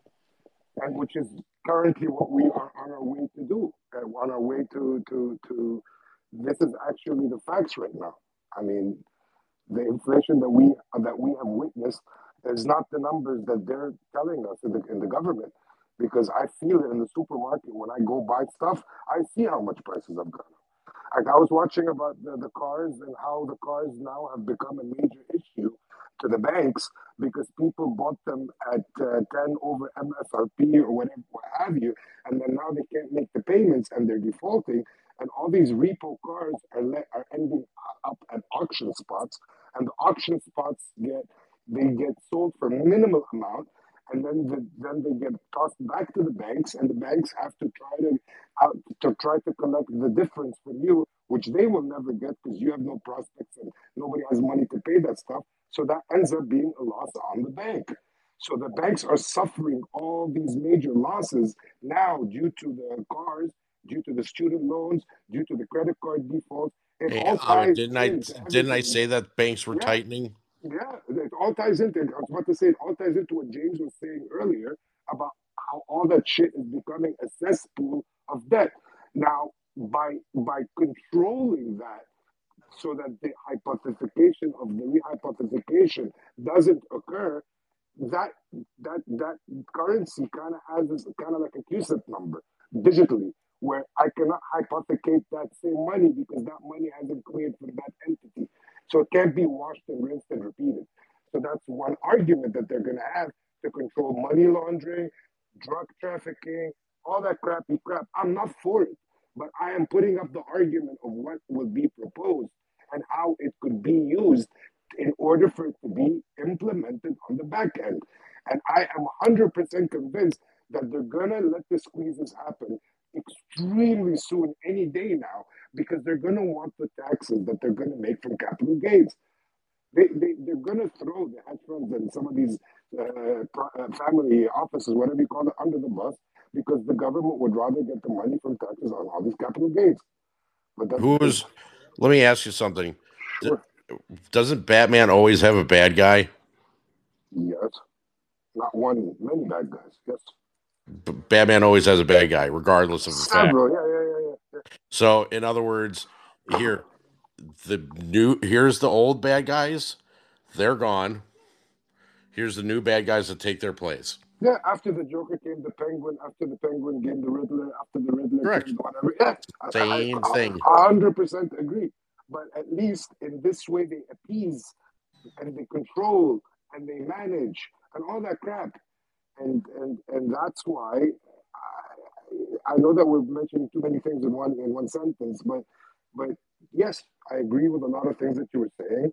The only thing is that I'm is that I don't see is the whole uh, state's uh, uh, what's the word they used breaking off or whatever with their that's Secession. Neither, yeah, that's neither you know that that's way down the line. We're talking about phase one of ten.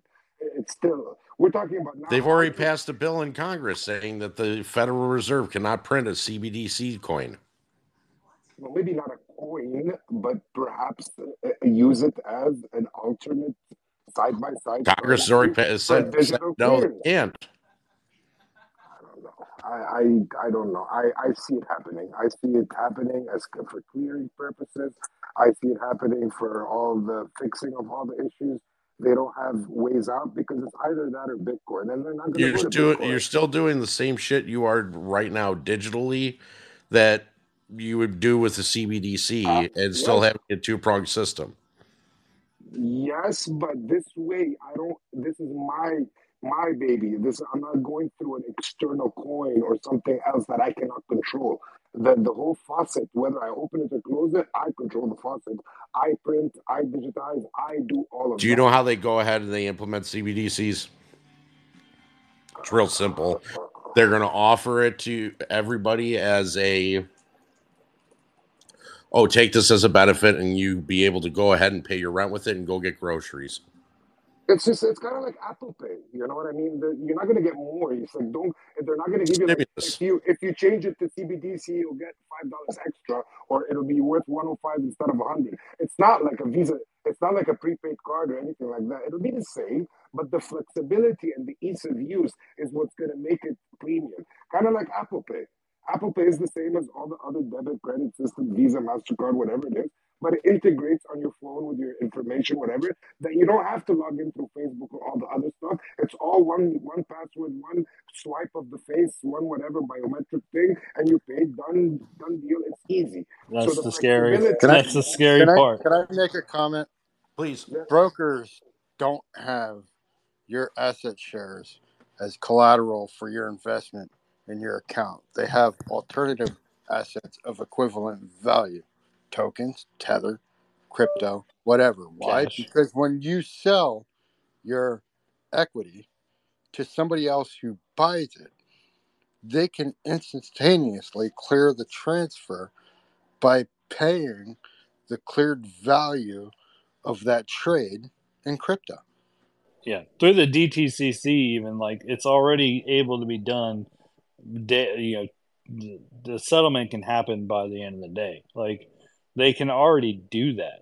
So, like again, that's just another false reason for them to try. Like what you're saying, Ahmed, is like the the clearing happening faster. It's- It's just really, it's just a false. The um, transaction It's a false equivalency to say that oh we're going to now be able to make it happen faster well they can already do that they're just they're just not allowing it to happen immediate now they have the technology the to do it now but they can't clear the transfer till the confirmation goes through. Blockchain instantaneously does a confirmation that digital swaps can't. And I, I I also would argue that they have gained all that knowledge and information after they seized um, uh, FTX and uh, and the other one, Coinbase, whatever the hell it's called. Uh, the, the, the, they they they they harnessed all that information and all that capabilities by by by adopting it, by by by by seizing it, and now all the tools that they had, all the algor- all, all that stuff now is in within their reach that they are able to use XRP's technology as a form of clearing with their whatever technology as a form of tokenizing and whatever this technology as a form of uh, of how to, to to to mine it or how to whatever. I'm not technical, but all that knowledge gained will be applied to their own baby now that they're that they're uh, uh, uh, what's the grooming to become an alternate side by side currency, which will come in like James was saying to save the day, kind of like uh, you know as a as a as a way to save face and as a way to to to do that, like uh, a, a Batman in, in this case, you know, and and you would be, and then I added you if you were to go against this, it, it violates uh, everything we stand for because this is a good thing. This is how you save people's jobs. This is how you save families. This is how you save America. That's the narrative that they're going to push. And no, we're not going to push it on you. No, your, your, your limits and your liberties and your freedom will not be affected. But think of it like this one, two, three, and all that stuff, the other shit that we talked about. Eh, Like I said, it's going to be phase one out of 10 or phase one out of 15. Still in the very preliminary things. But then James countered that by saying the Congress has not approved the signing of an alternate currency. We, No, we- I said that they are not allowing the Federal Reserve to print any type of CBDC. Well, I mean, the, the word the, the, I'm on- the word print is, is subjective here because they're not technically printing anything. They are digitizing and tokenizing and They're that not stuff. allowed to create. Yeah, I, I I'm not versed enough to argue. Before we get too far know. Oh, away, we're, we're, I want to go not. back to my broker holding cryptocurrency as an alternate to your asset value. And here's how I came to the conclusion. If you move money from your bank to your broker, they'll give it to you on margin. It clears in two days. Why? You're doing a digital move, two days confirmation of liquidity to clear the transaction, but they'll give you a margin. It will clear in two days. If you sell an equity, you can use it on margin, but you can't sell that margin you used it for for two days. Now, if you sell that equity and instead of reinvesting it on margin, and you go to transfer that back to your bank, you got to wait five days. Why? Because first they got to sell the token back value of that equity that you liquidated. Right? They need to confirm the sale value of that two days. Cash clearance confirmation, right, is instantaneous. Comes to your bank, but they got to turn it to digital. and then do a digital transfer to your bank. Two days. Fifth day cleared. That's why it takes five days to pull money out of a brokerage account from the time that you liquidate it on your books and make an attempt to do a, uh, a broker to bank transfer. Correct. Correct. I'm going to I'm going to go into something that basically in the, I'm going into my final thoughts on just the last show that we did. And this really wasn't a slight at checkmate in any which way. He kind of did it himself to a certain extent. I have a clip to kind of go over it. There was a mix up with your test. you got an A triple plus. Seems the F belonged to Ralph. I cheated wrong. I copied the Lisa name and used the Ralph answer. it's the same thing that he basically kind of did when he danced around the topics. It's kind of sounds the same way that Pulte does to a certain extent.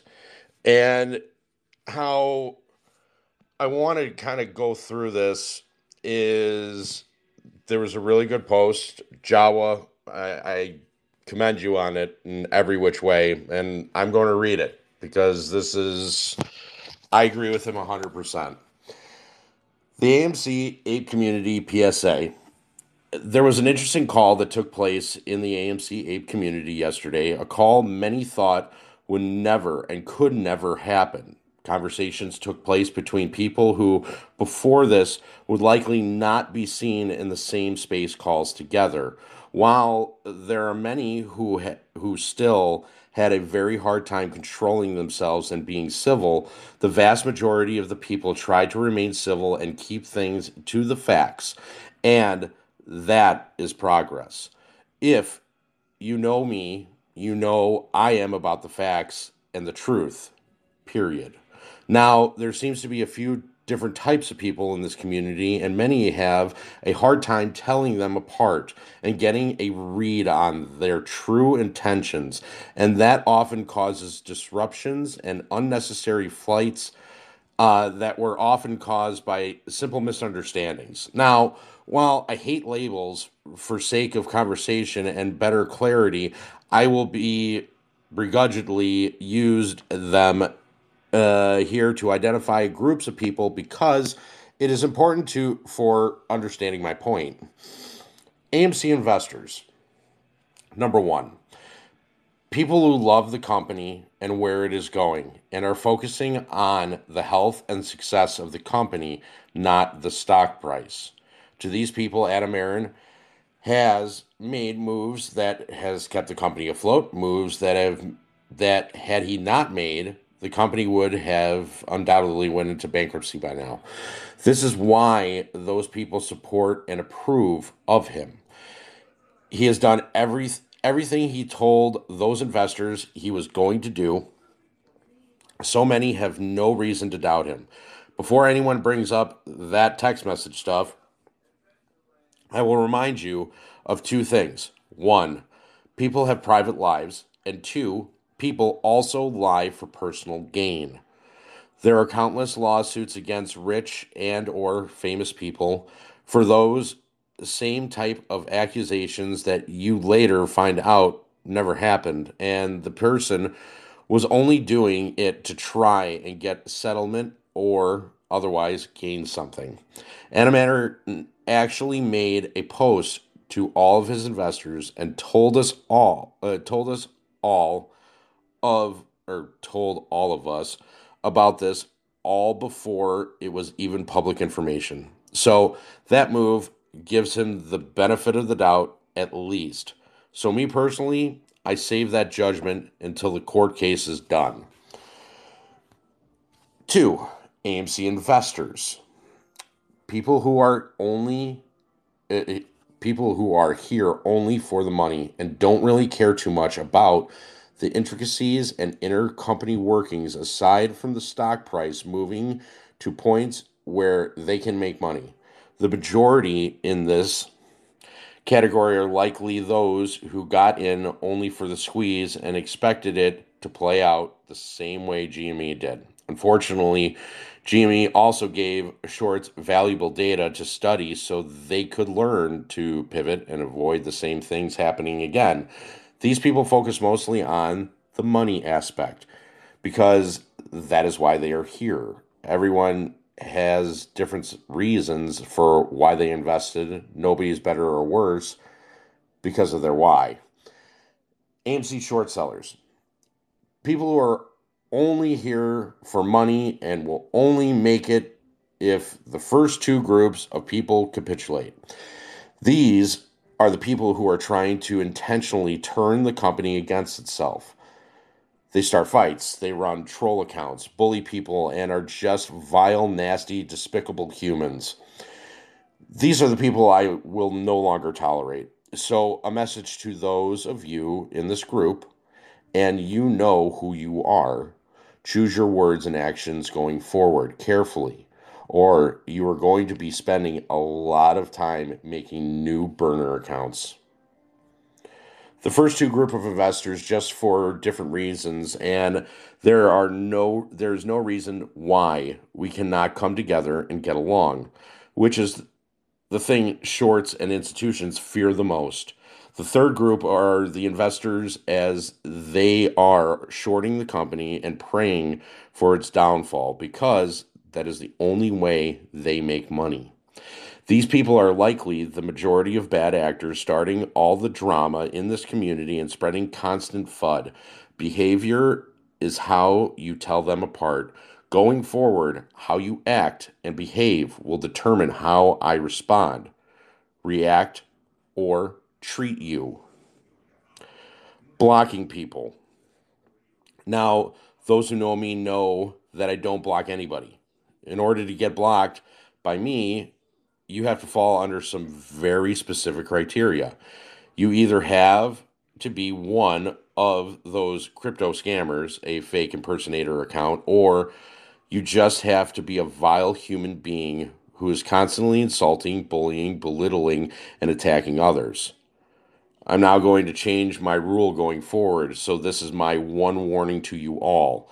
If you are attacking somebody in this community personally, if you are intentionally making posts belittling the invested in AMC, if they approve Adam Aron's decision, support him. See groups above, and you'll understand why people think differently. They're attacking them, trying to turn them against one another, uh, trash talking, etc. Anything, I'm just going to block you going forward. I'm so very tired of seeing this form of people who are supposed to be educated, mature adults. So if you make a post to be an asshole, attack someone, or otherwise try to turn people against one another, I'm removing it and and you from my feed, and I'm sure many other apes will be doing the same. You can't get you can't get your short and distort FUD out if there is nobody left to who can even see it. So choose wisely. There are different there are many different types of investors in this community and many are here for different reasons. If you invest in the stock for your own reason, I do not care what those reasons are. As long as you remain civil and respectful, we are all adults. There is no need to act like uh, petulant children. We are all allowed to have different, different, eh, differing opinions, viewpoints, and perspectives because we have all lived different lives, had different of experiences, all of which have molded our individual perceptions. So, all the bullying, the fighting, the intentional posts trying to turn investors against one another or bullying them because they believe Adam Aron's made good choices to keep the company alive, etc. Going forward into the new year, that bullshit will no longer be tolerated. So if you wish to remain in the conversation, be civil. And that cut off for me there. Sorry. We can disagree, but we must do it civilly and respectfully. And if you just simply cannot, then do not respond to me or anything I'm tagged in. And pray it doesn't somehow still show up on my timeline because I'm just going to send your ass to the Shadow Realm without a word. I'm tired of the hate. I'm tired of the disrespect. I'm tired of people just being mean and hateful to each other for no good reason whatsoever. It's time that ends. Take steps to do that, or you will eventually find yourself out of the conversation and making yet another burner account. I really want everybody to th- think about that. And Jawa, great words. Really great words. It is so true how it is categorized us as a community into these different groups. And the one thing that needs to happen in the community, regardless, we all need to come together as one. If we can come together as one, there's no one that could ever beat us. Period. Matt, what do you got? First of all, I, I agree with all. I'm sure we've all been guilty of that in different moments. Um, I was recently, and I don't delete the stuff I do, but I do apologize when I'm wrong. And this was just mistake, a mis- me mistaken intent or something that I read. And I, I don't think I was wrong in how I read it, but I was wrong in the intent. Anyhow, what I first raised my hand for is I don't really think they learned anything from, and I won't just say GameStop, but from January 2021, Mm-hmm. other than that they were screwed, or at least realized they were screwed. And then they had a test run to test our huddle resolve and whether we'd actually huddle through and realize double they were screwed. And the only other thing that they learned is how to use debt to continue to avoid a January and June market event to the likes that they've never seen before and kick the can at higher exposure, higher debt, higher liquidity, higher risk to no limit. So, other than that lesson, in order to mitigate timing of this, I don't think they really learned anything. I can see that. I, I mean, I I definitely could see it from that standpoint as well. But as Jawa pointed out, it's the differences of opinion, and that's fine. And everybody's entitled to it, like I like I've said and what he has said. It is the fact that we still need to come together as a community. Yeah, the, the didn't learn anything. I'm talking about the institutions and what they learned from the game. Oh, I know. I, I I got that. All right.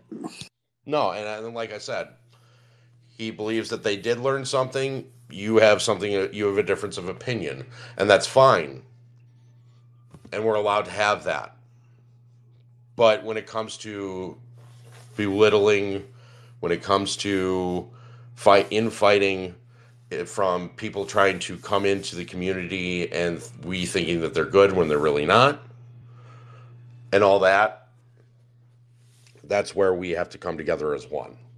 We have to come together so this way we can defeat whatever's around us. And this way we can be that all powerful, that everything that you could possibly ask for. I mean, we all want to win. We only win when we're together. And that's it. James, I apologize uh, that that I I went for the jugular when I was speaking to him. I could not hold back. I'm like, you out of all people you out of all people, and I kept reiterating that. Like, come on, you know, like I, I don't like to speak about somebody who's not here, but I also like to call a spade a spade. I, I could not just sit back and do this whole like, neither neither deny nor confirm uh, policeman approach. No, man, no. We are a community that bounces off each other. I could say shit that's not in line, and James will call me out, be like, "Yeah, but this and that," and then James could say something, and I can argue it. Doesn't mean I I don't like James. Doesn't mean I'm against what James believes or whatever. I may see it from another aspect, and it's up to us going back and forth that we come to a resolve together and understand where this basis has come from. And like I said, if it walks like a duck, quacks like a duck, whatever, you know what I mean? And I, I couldn't hold back. And I'm sorry if I overdone it on, on, on your space call, but I, No, I, you didn't. I, I couldn't hold back. No, you didn't, and it, it wasn't. That wasn't a, the intentions. Was not my intentions for that call. Was just to show who Pulte really was.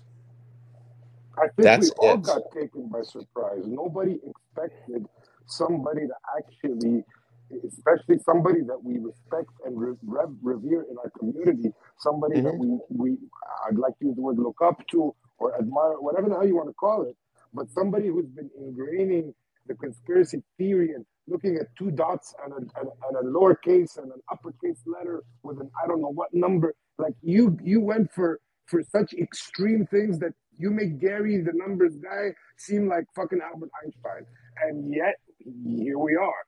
And then this guy blatantly goes all out and says this bullshit, and you're you're supporting it, and then you you admitted that you benefit through third party or whatever it is from his business. So obviously you would not want to potentially lose that business or whatever. So you will know you will not will not nor deny nor confirm any of that stuff and whatever. whatever. So you didn't want to take a stance, but at the same time you took a stance. Does that make sense? I agree, uh, but it like I like I was saying that the intentions was not to to do that to checkmate. It wasn't. As it, my intentions were were just to show and portray how Pulte is. That was all. I agree. I don't think it was anybody's intention. I think he, he- it was. I'm sorry to say, and, and I hope you can hear me now because I'm not saying anything against him. But it was a perfect setup for us all to be like, "What are you talking about, dude?" Kind of like I get the it. same with No, the I same get it. with, uh, the same with Nachi when he went off the other day. Like, dude, what are you talking about? Like, like No, I get it. sometimes you got to call a spade a spade. It's it's that simple, right? Leo, what's up? I have a unrelated related question. Help me Okay. understand. this is for everybody. Um, and it's not unfortunately I'm gonna derail a little bit, but it's sort of related. By the way, James, um, I might ask you. Uh, sorry, I'm saying this in the middle of the space call, but I had ordered for Sumo. This is completely off topic, by the way. I had ordered from Sumo uh, these really fancy dog collars from Bulgaria, and uh, I thought that his neck size would be bigger because he's an extra extra large breed. So I ended up getting a really nice brown leather uh, collar uh, that turned out to be big for him. So maybe uh, uh, Uh, Beethoven, DM me. m- m- maybe Beethoven would be interested in that. I could send it to you as a Christmas Yeah, maybe, maybe. I mean, you can DM me. That's fine. yeah, DM me about that. Yeah, uh, sorry, sorry that I'm that I'm bringing it up. I apologize. All That good, was all good. Sorry, sorry, Leo. Oh, you're all good, of course. No sorries needed here. Okay, so Pulte, Pult, Pulte, Grifter. Pult, Pult, the Pult, right? Mhm. Um, I was listening to a space call today. He was in it, and this one was a head scratcher for me. I am never going to ever claim to be a finance expert, but I do understand a lot of the basics, and you guys have taught me a lot of stuff uh, over the over the years. Anyway, let's get into it. Um, he was in the BBBY Q space, right? The Bed Bath and Beyond. And Mhm. all these BBBY, GME guys are in there, and they're all talking with Pulte about getting litigation involved. And I'm like confused And I asked a few friends and they didn't get back to me yet, but I'm like, what's the deal with BBBY and why are they like what are they what what is the fight for here? Like the fucking company went bankrupt. There's no more Bed Bath and Beyond. What are they hanging on to? What are, what what where where's their what's their exit plan? And why the hell is Pulte coming around all of a sudden saying we need unity, we all need to get together on this, and now today he's talking about getting litigation involved. Have do you guys any idea where this is going and why? Mm, Grifter. yeah. Someone someone sees an opportunity. You know what's crossed my mind a few times about him? Like, I'm trying to keep an open mind, right? Like, trying. I'm not. I'm trying. Yeah, but I'm there with hasn't- you, Leo. I I'm with you, Leo. I, I, I'm- I I'm would like to keep an open mind too. But I'm not getting anything to help his situation to like give him like any kind of credentials of like, hey, this this might actually help here. I'm still trying to get there. I haven't gotten anything yet. Um, but do you think he's trying to do this like in the long run to run for office of some some kind? Bleach, Uh, go bleach. I I, I, I want to hear. Can I touch that real fast? All right, Bleach, you go, brother. Bleach has a perfect answer. Let me tell you. Let me tell you, Leo. Let me tell you what it is, man. Tell me, Daddy. Here's what it is. You know, we are. You know, like what you said earlier, right? Like you know, because that's that's a good thing that I love about the the the people that we're observing, right? We're very observant, and and these guys, right? Like they they come from a different like world. Like literally, they do. They come from a different world than we do. They don't like getting talked to a certain way. Like they don't like to be even looked at a certain way. You know, and the thing is that we come in here and then we talk the way we do, and then you know, like I said, we this has been a crazy like two weeks. You know, you got people in the community calling all the motherfuckers poor and shit. You know, and all this shit, and it's all part of the fucking same game. You know, like if you think about it, I'm not saying that they are a part of that, but if you you know open your mind and you see that this guy Pulte right comes in like the wolf wearing fucking sheep's clothes. I am no danger. I am no danger to you or anything. Hey man, look, the only thing I can tell you is this: the guy became an A-list, you know, an A-list guy, right? So I support that. You know, you supported my company, great. I told him because I told him that in the space code were the one. I went up there and I asked him a very specific question, and he said, "Oh no, you know, you're trying to give me an I got you question," and I'm like, "No, it's not a got you question. You came up there and you lied. You know, you the, the only thing that you knew about AMC, you didn't know that AMC was a, a theater company. You didn't know that AMC had popcorn. You see, all these lies compound on top of lies. He already telling you that he's a liar. He's already telling you not to trust him, right? But the thing is that he's doing that in order to like bite the poison in. You know, he comes in with the poison telling you, oh, don't trust me. But then he tells me, don't trust bleach. But you know what? I'm honest with you. Why should you trust me, right? But the thing is, James has seen me. He's seen what I look like. He's been in a space call with me. I've been in the phone call with James, Phil, Fafa. You know, these these are real people that I have talked to. You know what I'm saying? These guys are coming in to try to separate us, but the thing is that they're not because they're looking for a leader. And the thing is that we do got some people that they believe that they're a leader, but they're not. Not even, and I have been saying this all day, not even Adam Aron is a leader. Adam Aron is just another fucking ape. He is the one of the biggest shareholders that we have, right? So he's just another ape that understands the assignment. He understands what's in front of us. And it just happens to be that he's the fucking CEO of our company. You know, it's just that simple. That's the reason that they can never destroy us. You know, with GameStop, it was kind of different because they did put a fucking picture on deep fucking value. They made him look like the Messiah. He's the guy. If we take him down, the whole movement dies. That's the difference between the apes and what happened with GameStop, what happened with BBY. You know, and the most important part, you know, I'm not against BBBY. I'm not against GameStop. I, you know, like I said, I hope any of them blows up. Why? Because if they blow up, we are all gonna blow up too. You know what I'm saying? That's the thing that they don't seem to understand. But they are so in, like that's why I want people to like really understand what I'm about to say right now. These characters that are out there putting down your company instead of saying, "Hey, man, AMC has a problem with market manipulation. BBBY has a problem with market manipulation. Sundial, etc., etc." Why don't we become together, right? And I'm not saying in a space code or anything, But like you shouldn't bash other people. You shouldn't bash, you know, like the way they've been talking about lady. It's a psychological game. But if you give into that, we're we're gonna be fucked. But honestly, we're not. Because the thing is, we're just a fucking bunch of apes. That we don't take shit serious. We just keep buying the shares. We can support in a company. And you know what? If Paul wants to support my company, and, and I already know what he's trying to do, I don't give a fuck because your move is not gonna it's not gonna affect me because I already see it coming. Adam Aron sees it coming already. Everybody's seen it coming, and that's just the honest and plainly truth. If you don't want to believe that, that's on you. The guy is not, you know, he's not a, a messiah. He's not a good person. He's not here for you. And if you don't believe me, ask yourself. And I end it with this: Ask yourself in your lifetime, all of you that are in this space, how many people are in here? 120, 51 people. Ask yourself in the mirror, what millionaire or billionaire has ever helped you? Zero point zero. Can I touch on that? Uh, unless Matt, uh, you got something direct to say there. I, I want to directly relate to Leo and Bleach. I, I'm just going to make a quick general comment. And it seems like something like this happens every time volume liquidity dries up. And the reason is because whether shares or options, if they're scalp playing the stock for profits, they need that liquidity to, cre- to create that percent swing trade. And if they're playing options, whether they're long or short, it don't matter.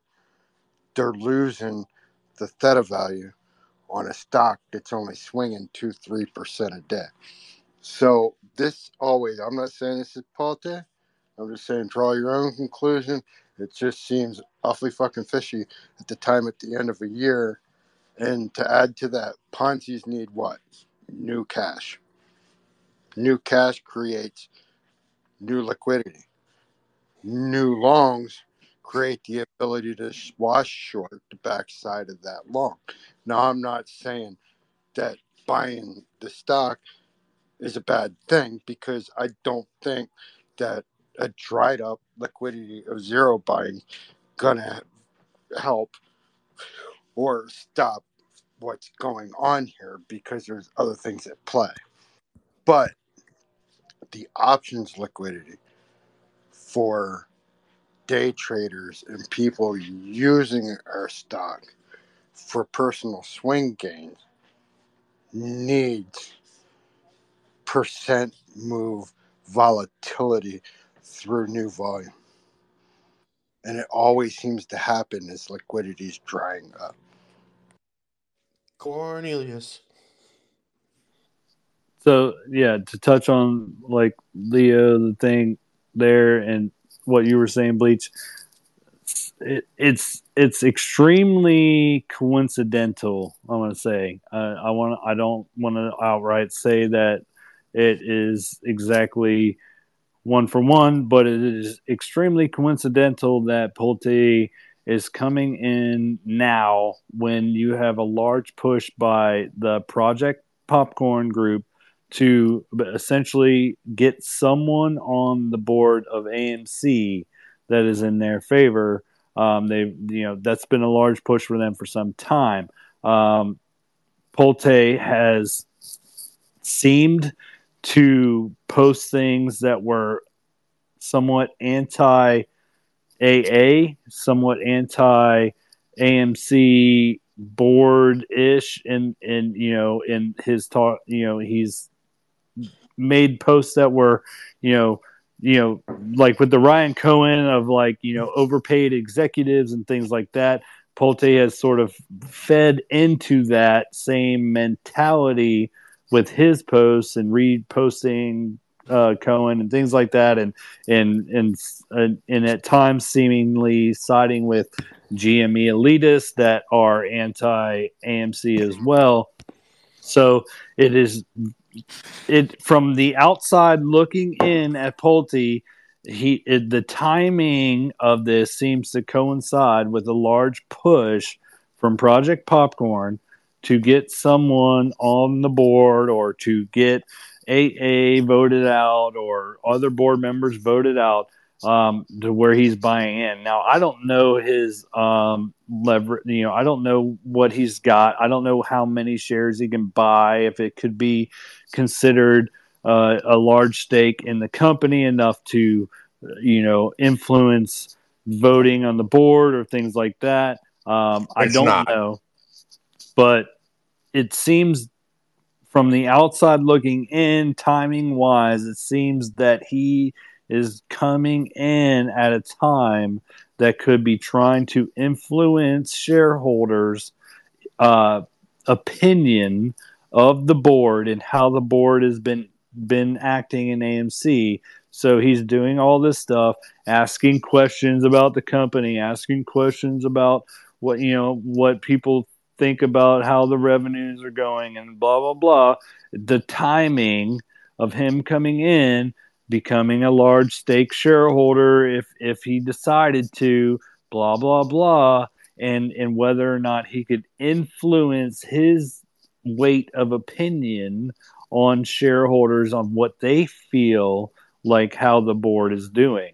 Now, you know, again, this is me outside looking in at him. I don't know a lot about him. I don't, obviously don't know his motives, but I'm only speculating. But uh, timing wise, it seems very suspicious that you know he was uh, repo uh, reposting Eaton, who Project fucking Popcorn, somebody who was very anti Adam Aron, very anti AMC board, very anti all that stuff, and he's coming in at the same time talking about buying shares and things like that. You know, now you know he's coming to some spaces. He's made some this or this da da da da. Said he bought blah blah blah. Showed quote unquote receipts. You know, we don't know that they're real receipts. We don't know that. Uh, he said that he's uh, a list member. We don't we don't know that he's actually bought a list. Um, you know, I, it, it, it's it's yet to be seen what his real play is here. Um, he's very vague. He's very, uh, you know, he's, he's keeping his cards tight to his fucking chest. Uh, he's not saying a whole lot. Uh, so, uh, a, I'm skeptical. I don't blame anyone else for being skeptical of him. Um, I obviously need more information before I could make any real judgment on him. But uh, yes, I am skeptical of him. Um, but uh, the timing is suspicious. the The way he acts is suspicious. The posts he makes, it's suspicious. not gonna lie. The first time I was in a space with him, the first flag I got, and I was up as a speaker, and he asked me a question that if I would have answered would have constituted as financial advice. And I told him, as a non financial advisor, this is my opinion. And then I gave him my opinion, and I told him I would not go by that. I am an uneducated ape with no finance degree. I would suggest going to a financial advisor and asking them. But that's the trap. Yeah, so Careful. exactly that, Other- Matt. People like him have very high paid financial advisors, very high paid financial advisors that know all of the intricacies in and out of the stock market way better than we would ever know. They have way more up to date information on stocks They and and we filings and all the things way before we get it. You know, you think about we get Ortex or FINRA or you know all that stuff. Well, they see that He's shit a a hundred. They see that shit a month before we do. Like they know a month before we do, Yeah. if not more. They This guy Pulte coming to us asking us for information on the stock is another red flag. It's another bullshit moment, just like you said, Matt. It's like, why is he asking us about this stock? And here's the other thing that flagged and it's just because I didn't know this because I wasn't in the BBQ space. But if you're talking con- consolidating retail and the legal action, ask yourself this: AMC's got obviously a lot of fucking data out there that points in the direction of illicit narcotic. Yeah, Now, that's that is uh something that's a real good point. I thought it was I thought some of the questions and some of the things he was Nothing- asking us was pretty strange, especially being the CEO of Pulte Capital.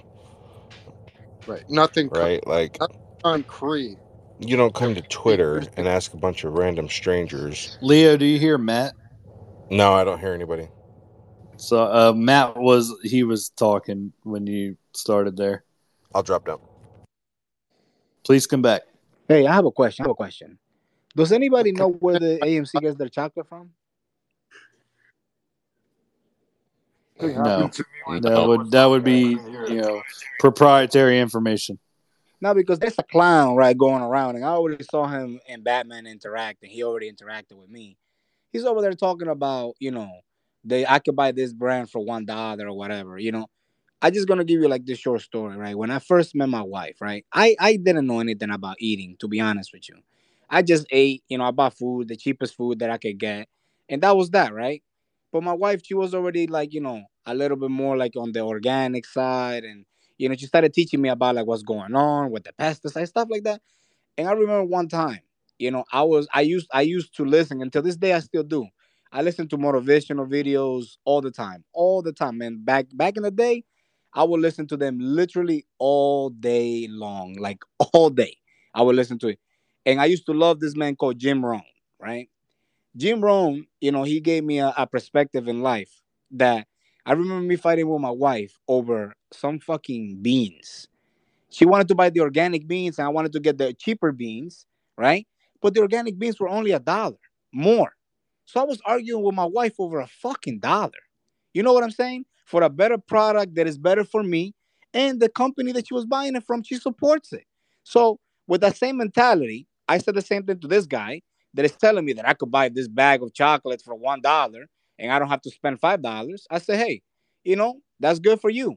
If that's your choice, if that's what you want, you can get that. For me, I prefer the better quality item, and I'm also supporting a company that I love.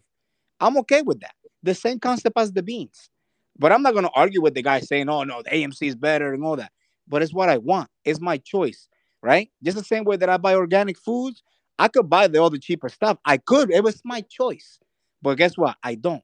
So from now on, the chocolate that I am gonna buy is AMC Sweets. Why? Because I genuinely, I love them. My girls were fighting over the goddamn bag of pretzels, man, to the point that I like, man, I gotta get this thing off of them, you know. So I support my company, and it's not just because it's my company. It's actually a very good product. And to be funny, you know, I put three nuts in my mouth, right? I chewed one, I let one melted, and I put one all around just so I can taste the chocolate. Because trust me, I am a chocolate connoisseur. I mean that. My wife can tell you that. I eat a bar of chocolate a day, literally. So I know about chocolate. I have bought every chocolate that you can imagine, everything. But these chocolates right here, I read like look, hold on. Look at that. Bleach, I just don't want to hear about nuts swirling around in your oh, mouth. Oh mouth. wait, wait, wait, wait, wait. That was just that was just funny. It's the it's the, it's the cover, it's the cover chocolate. But look, look, look. If you like nuts in your mouth, you should give me a call. Yo, I knew you guys were gonna say that shit, but nah, I was just playing. Like, but look at the ingredients, right? Do you like fish sticks? No. Look Fish at the ingredients. the ingredients in the back of the AMC sweets, they don't have that many ingredients. Guess what? That means that they put a lot less harmful products or whatever it is. The chocolate is an actual good quality chocolate. This ain't no bullshit. Now I want to find out who is the one that actually does the chocolate. And the only thing that it says here that my wife is a little bit against is the soy. Everything else, she was like, wow, I can't believe that they're actually, because I was waiting for this bag. I wanted to see what the quality was, and it's actually great. So, you know what, sir? You like your $1, you know, raisins or whatever, you go ahead and buy your $1 raisins, man. I'm going to keep buying AMC.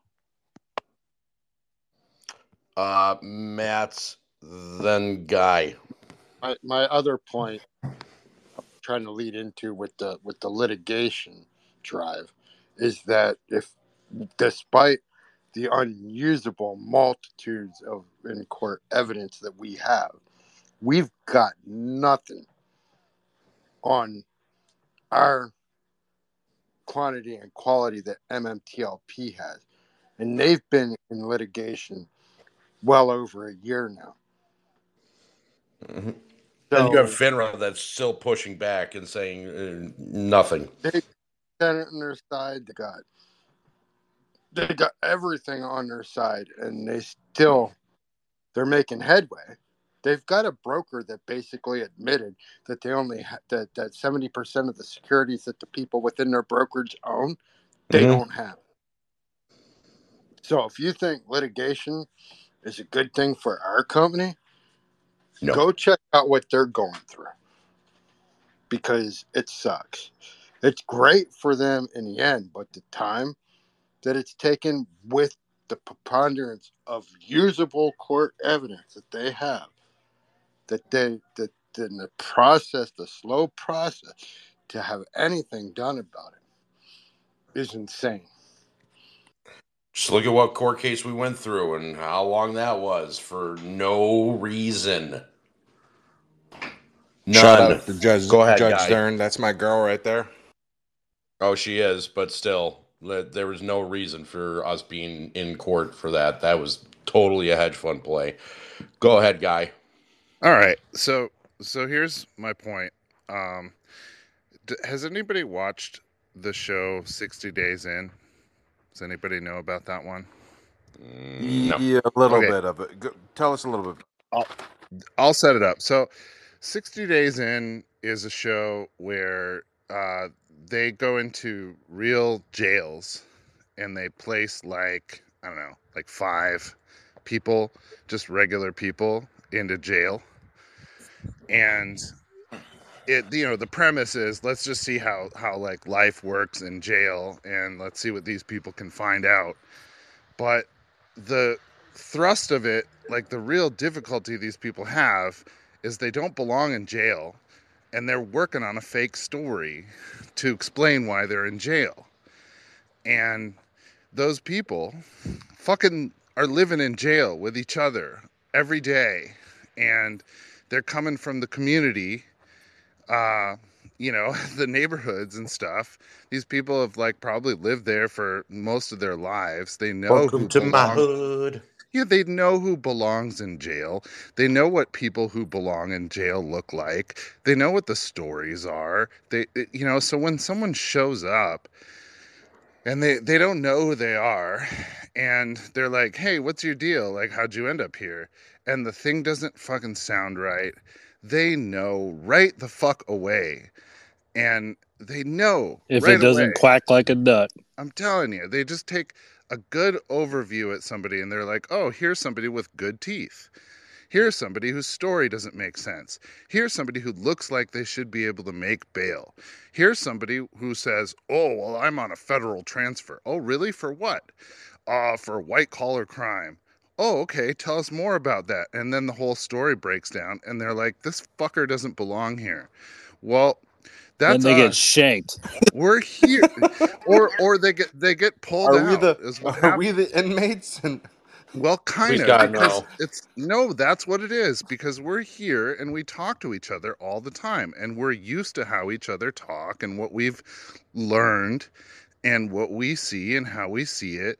And so when some dude comes rolling in here and he can't answer questions and it just doesn't add up right and like his whole backstory of like why am I talking to you people and like what what am I what are my interests here are things that are contrived and they don't make sense. It's just so goddamn obvious. So well, and it's and it's the uh, others. It's the the the sense of like I don't even need to be here. Like, why do I need to be talking to you? Like, they pull that sort of air of arrogance on you when they're coming into our community and they're asking us questions, but then they get defensive and pull this side of like I'm better than you. Well, that's going to be turned off too. I'm you are a he thinks that he's above us and that's what that's one of the things that's very obvious in the way he talks. Matt, An example of what you just said, as far as us as a community, made me realize that one of our biggest growths in 2023 was to know each other enough and to know the shills enough to identify when they come in with a burner account. yeah. This is and like immediately, not in a week. Like within Well, guy, I'm still three confused minutes. whenever you come in as a different avatar. Tilly But talk. you're not, and that's that's Matt's point. But you're not confused, not even for thirty seconds. You know what I Mm-mm. mean? You know, That's no, the the minute you start talking, you're a dead giveaway. Sorry. Yeah, that's that's the beauty of it. It's that's Matt's point. If I'm not to put words in your mouth, but I think that's exactly As long as you're not putting nuts in my mouth, I'm okay. A lot things being put in people's mouths. Come on. yeah, putting I some do fish want- sticks. I do want to thank everybody that came up, that came up and talked. I, Jawa, thank you for that post. If you haven't seen it, please go check it out. I'm going to end this with our good friend Mark Baum. Hey, look, you want to get a bite tonight? There's this um, this new Cuban place just opened on the Lower East Side. Supposed to be good. Oh, really? Yeah. You and I? Yeah, or other people. That sounds nice. Yeah. I would like that. Fine. Thank you very much. Mark, hey. It's a bloodbath up here. Morgan stock has lost half its value, down to 2310. It's in a free fall. Clients wanted to talk to you about pulling their money. I mean, it, it, it's now or never, Mark. We gotta sell. Mark. Mark, can you hear me? Mark, you there? Mark. Paulson, and Bernanke just left the White House.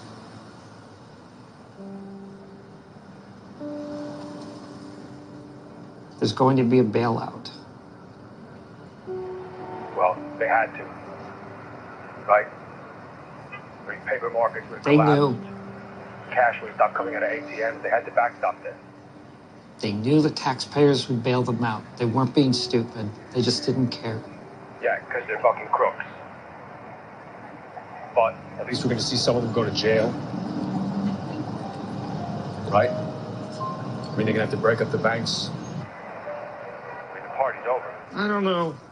I don't know.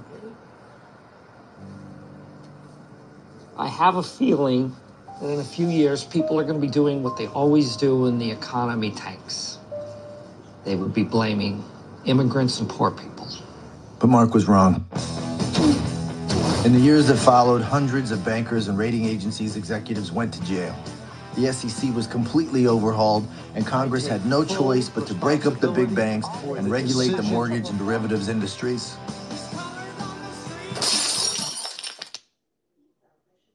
Just kidding.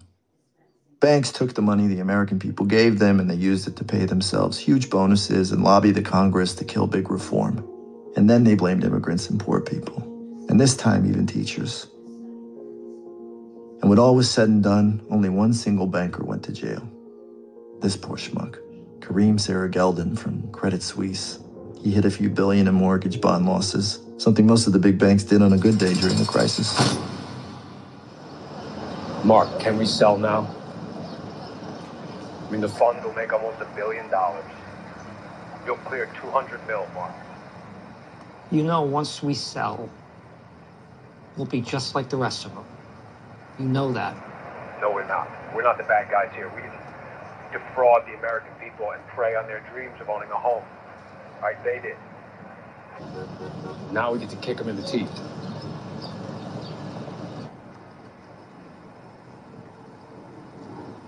Billion dollars. That's right. But we got to close out our position, or it could be zero. I mean, it, it, it's now or never, Mark.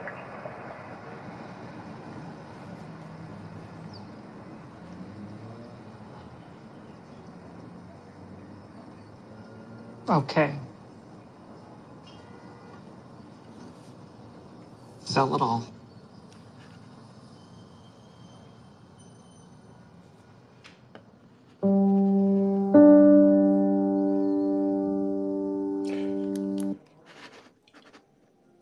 That is your defining moment. And that's when you know you won. Guys, have a wonderful night.